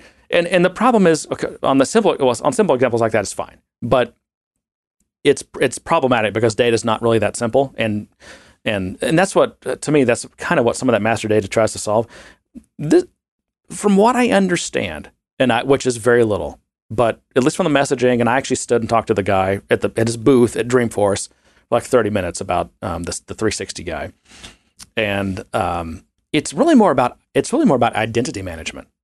That's And- what I Uh, understand. yeah, it's Yeah. it's it doesn't solve the master data problem. I mean, you still have integration problems, but at least you can identify an entity across in all these different systems. Right. You can federate their identity across all the systems. They may have different addresses, mm-hmm. and the models are different. They're not the same. Trust me, that .NET Marketing Cloud model is not the same as the Java, Oracle, Salesforce Sales Cloud model. It's they're just not the same. right. But at least you have at least you can have identity across all those. But even even the identity problem is hard to solve. Uh, I guess. I mean, in a way, I don't know. You just assign an, I- a, a No. global ID to all of them. I mean, so so initial. No, no, no, no that's well, not the problem. Yeah, The problem is the explosion of IDs. You have you have the same entity represented two or three times, not for physical reasons, but for accounting reasons. doesn't it doesn't sound like the, the initial problem when implementing this would be okay. You have Sales Cloud and you have Marketing Cloud, and you have company ABC in one and company ABC in the other, and you're like, oh, sure. Well, those are the same. Give them the same ID, right? Link link that global ID to both of those. Well, are you sure they're the same? because there's probably more than one company ABC, right? You, you from one state to another, you know, you have different. Mhm. You can have the same names of companies unless they're like globally trademarked or whatever, and or you have you know slight different spellings and and, and just duplicates. I mean that that initial identifying and federating the identity of e- entities across the different systems that's that's the hard part. It, it's like a deduping problem in a way, which is if you have the manpower, sure, manually do it, manually identify. Okay, this account in sales in Sales Cloud is the same as this account in marketing, but people don't have that, so it's got to be some kind of fuzzy. Maybe Einstein can do it. No, I still think that's the simpler part of the problem. Okay, The simpler part of the problem is tying everything back to an an original to the original entity, where that entity explodes out into multiple entities. Again, not for physical reasons, but for accounting reasons, whether it's global accounting reasons or internal accounting reasons due to contractual obligations that are tied to that specific account. So we're not talking about we're not talking about out- out of the entities, we're talking about we're talking about accounts. don't don't get lost in the implementation details, right? So for sure, identity federation is non-trivial and deduplication and kind of matching up. But think about it for. I'm really interested in the, in the implications that you see. Does this become the new middle of Salesforce, like the new core of everything? Is this like an afterthought? If you happen to also use Marketing Cloud, you use this. No, it's it's uh, just want it's Salesforce wanted to be part of the conversation of the 360 conversation that's that's been ongoing for and forever. and is it just Salesforce solving a problem that they created? No, there no no No, It's this Okay. problem exists in in in entirety since software began. Well, but okay, so think of a Salesforce. I mean, there was originally, you know, we, we remember what the when it was just kind of Salesforce running their Java stack on Oracle. Like we remember what those before they even had their term clouds. Like that was Salesforce. Mhm. They've bought all these things. They have all these, you know, all these different entities. Or no, no, let me not use that term. It's overloaded. All these different companies they've acquired that they like to make you think they're part of the platform now, but we all know they're really not part of the platform. Mm-hmm. They're each of them are uh, their own platforms. So to that, that's what I mean by Salesforce has created this problem. They want to sell you all these things that they have built and bought.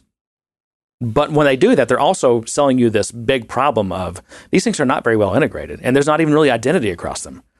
No, so that- now they're giving you this thing, which you probably have to buy, that solves that problem that they created. no, they're they're bringing forward. Most enterprise companies have this same problem already, whether it's whether they have Salesforce or not, because they've got a bunch of applications that that all need to under, identify an account. Salesforce is always I, been agree. just one I agree. But when you buy, when you when you go with a single vendor for all these things, like so many companies are doing now, let's, let's go with Salesforce for all these things. But like you don't expect them Salesforce then to dump all their legacy problems on you, but they kind of are right now. No, I think it's just a synergy of things. Salesforce realizes they have the same problem as every other enterprise. They're Sure. going to solve for it for their own products, but Mhm. they go, "Oh, hey, we can also throw in your your crap, your your, your not crap. We can I mean- also bring your master data or your your identity problem into what we're trying to do to solve our identity problem, and now we've got this full circle of not only federating our pro- our IDs across the instances, but also your IDs across instances. If what you just described, if my employer did that, if I worked at some big organization that was like, we're just going to mix our identity problem with Salesforce, I would just put on my running shoes and run as fast away from that as I possibly could. but it's not Salesforce. It's probably this is probably who's leading the charge on this? Probably MuleSoft.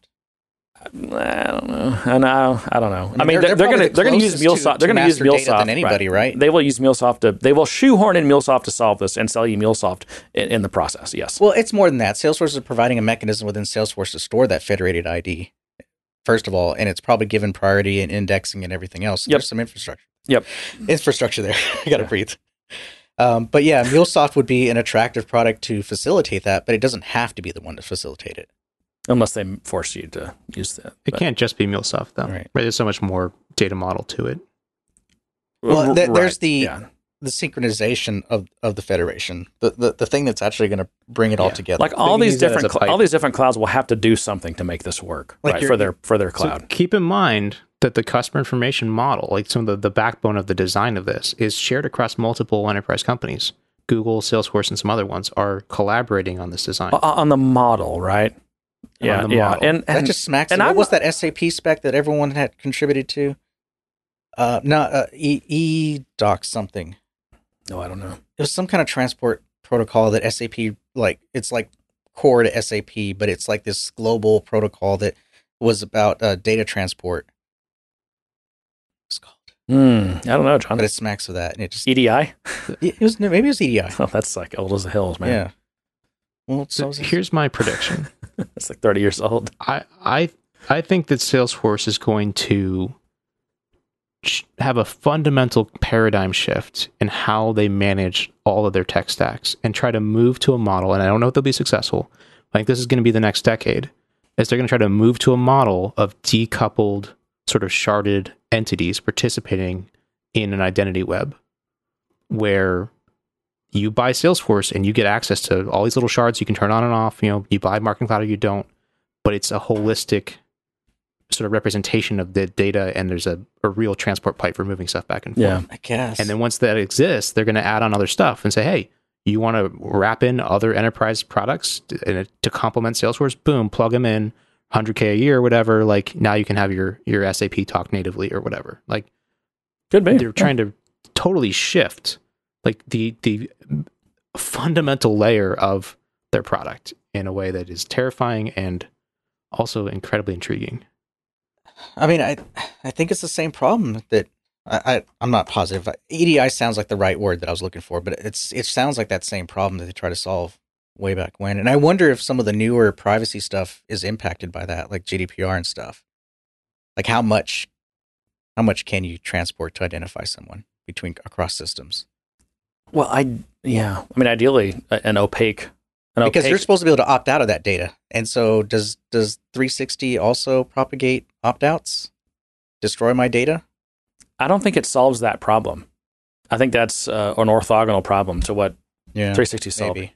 Yeah.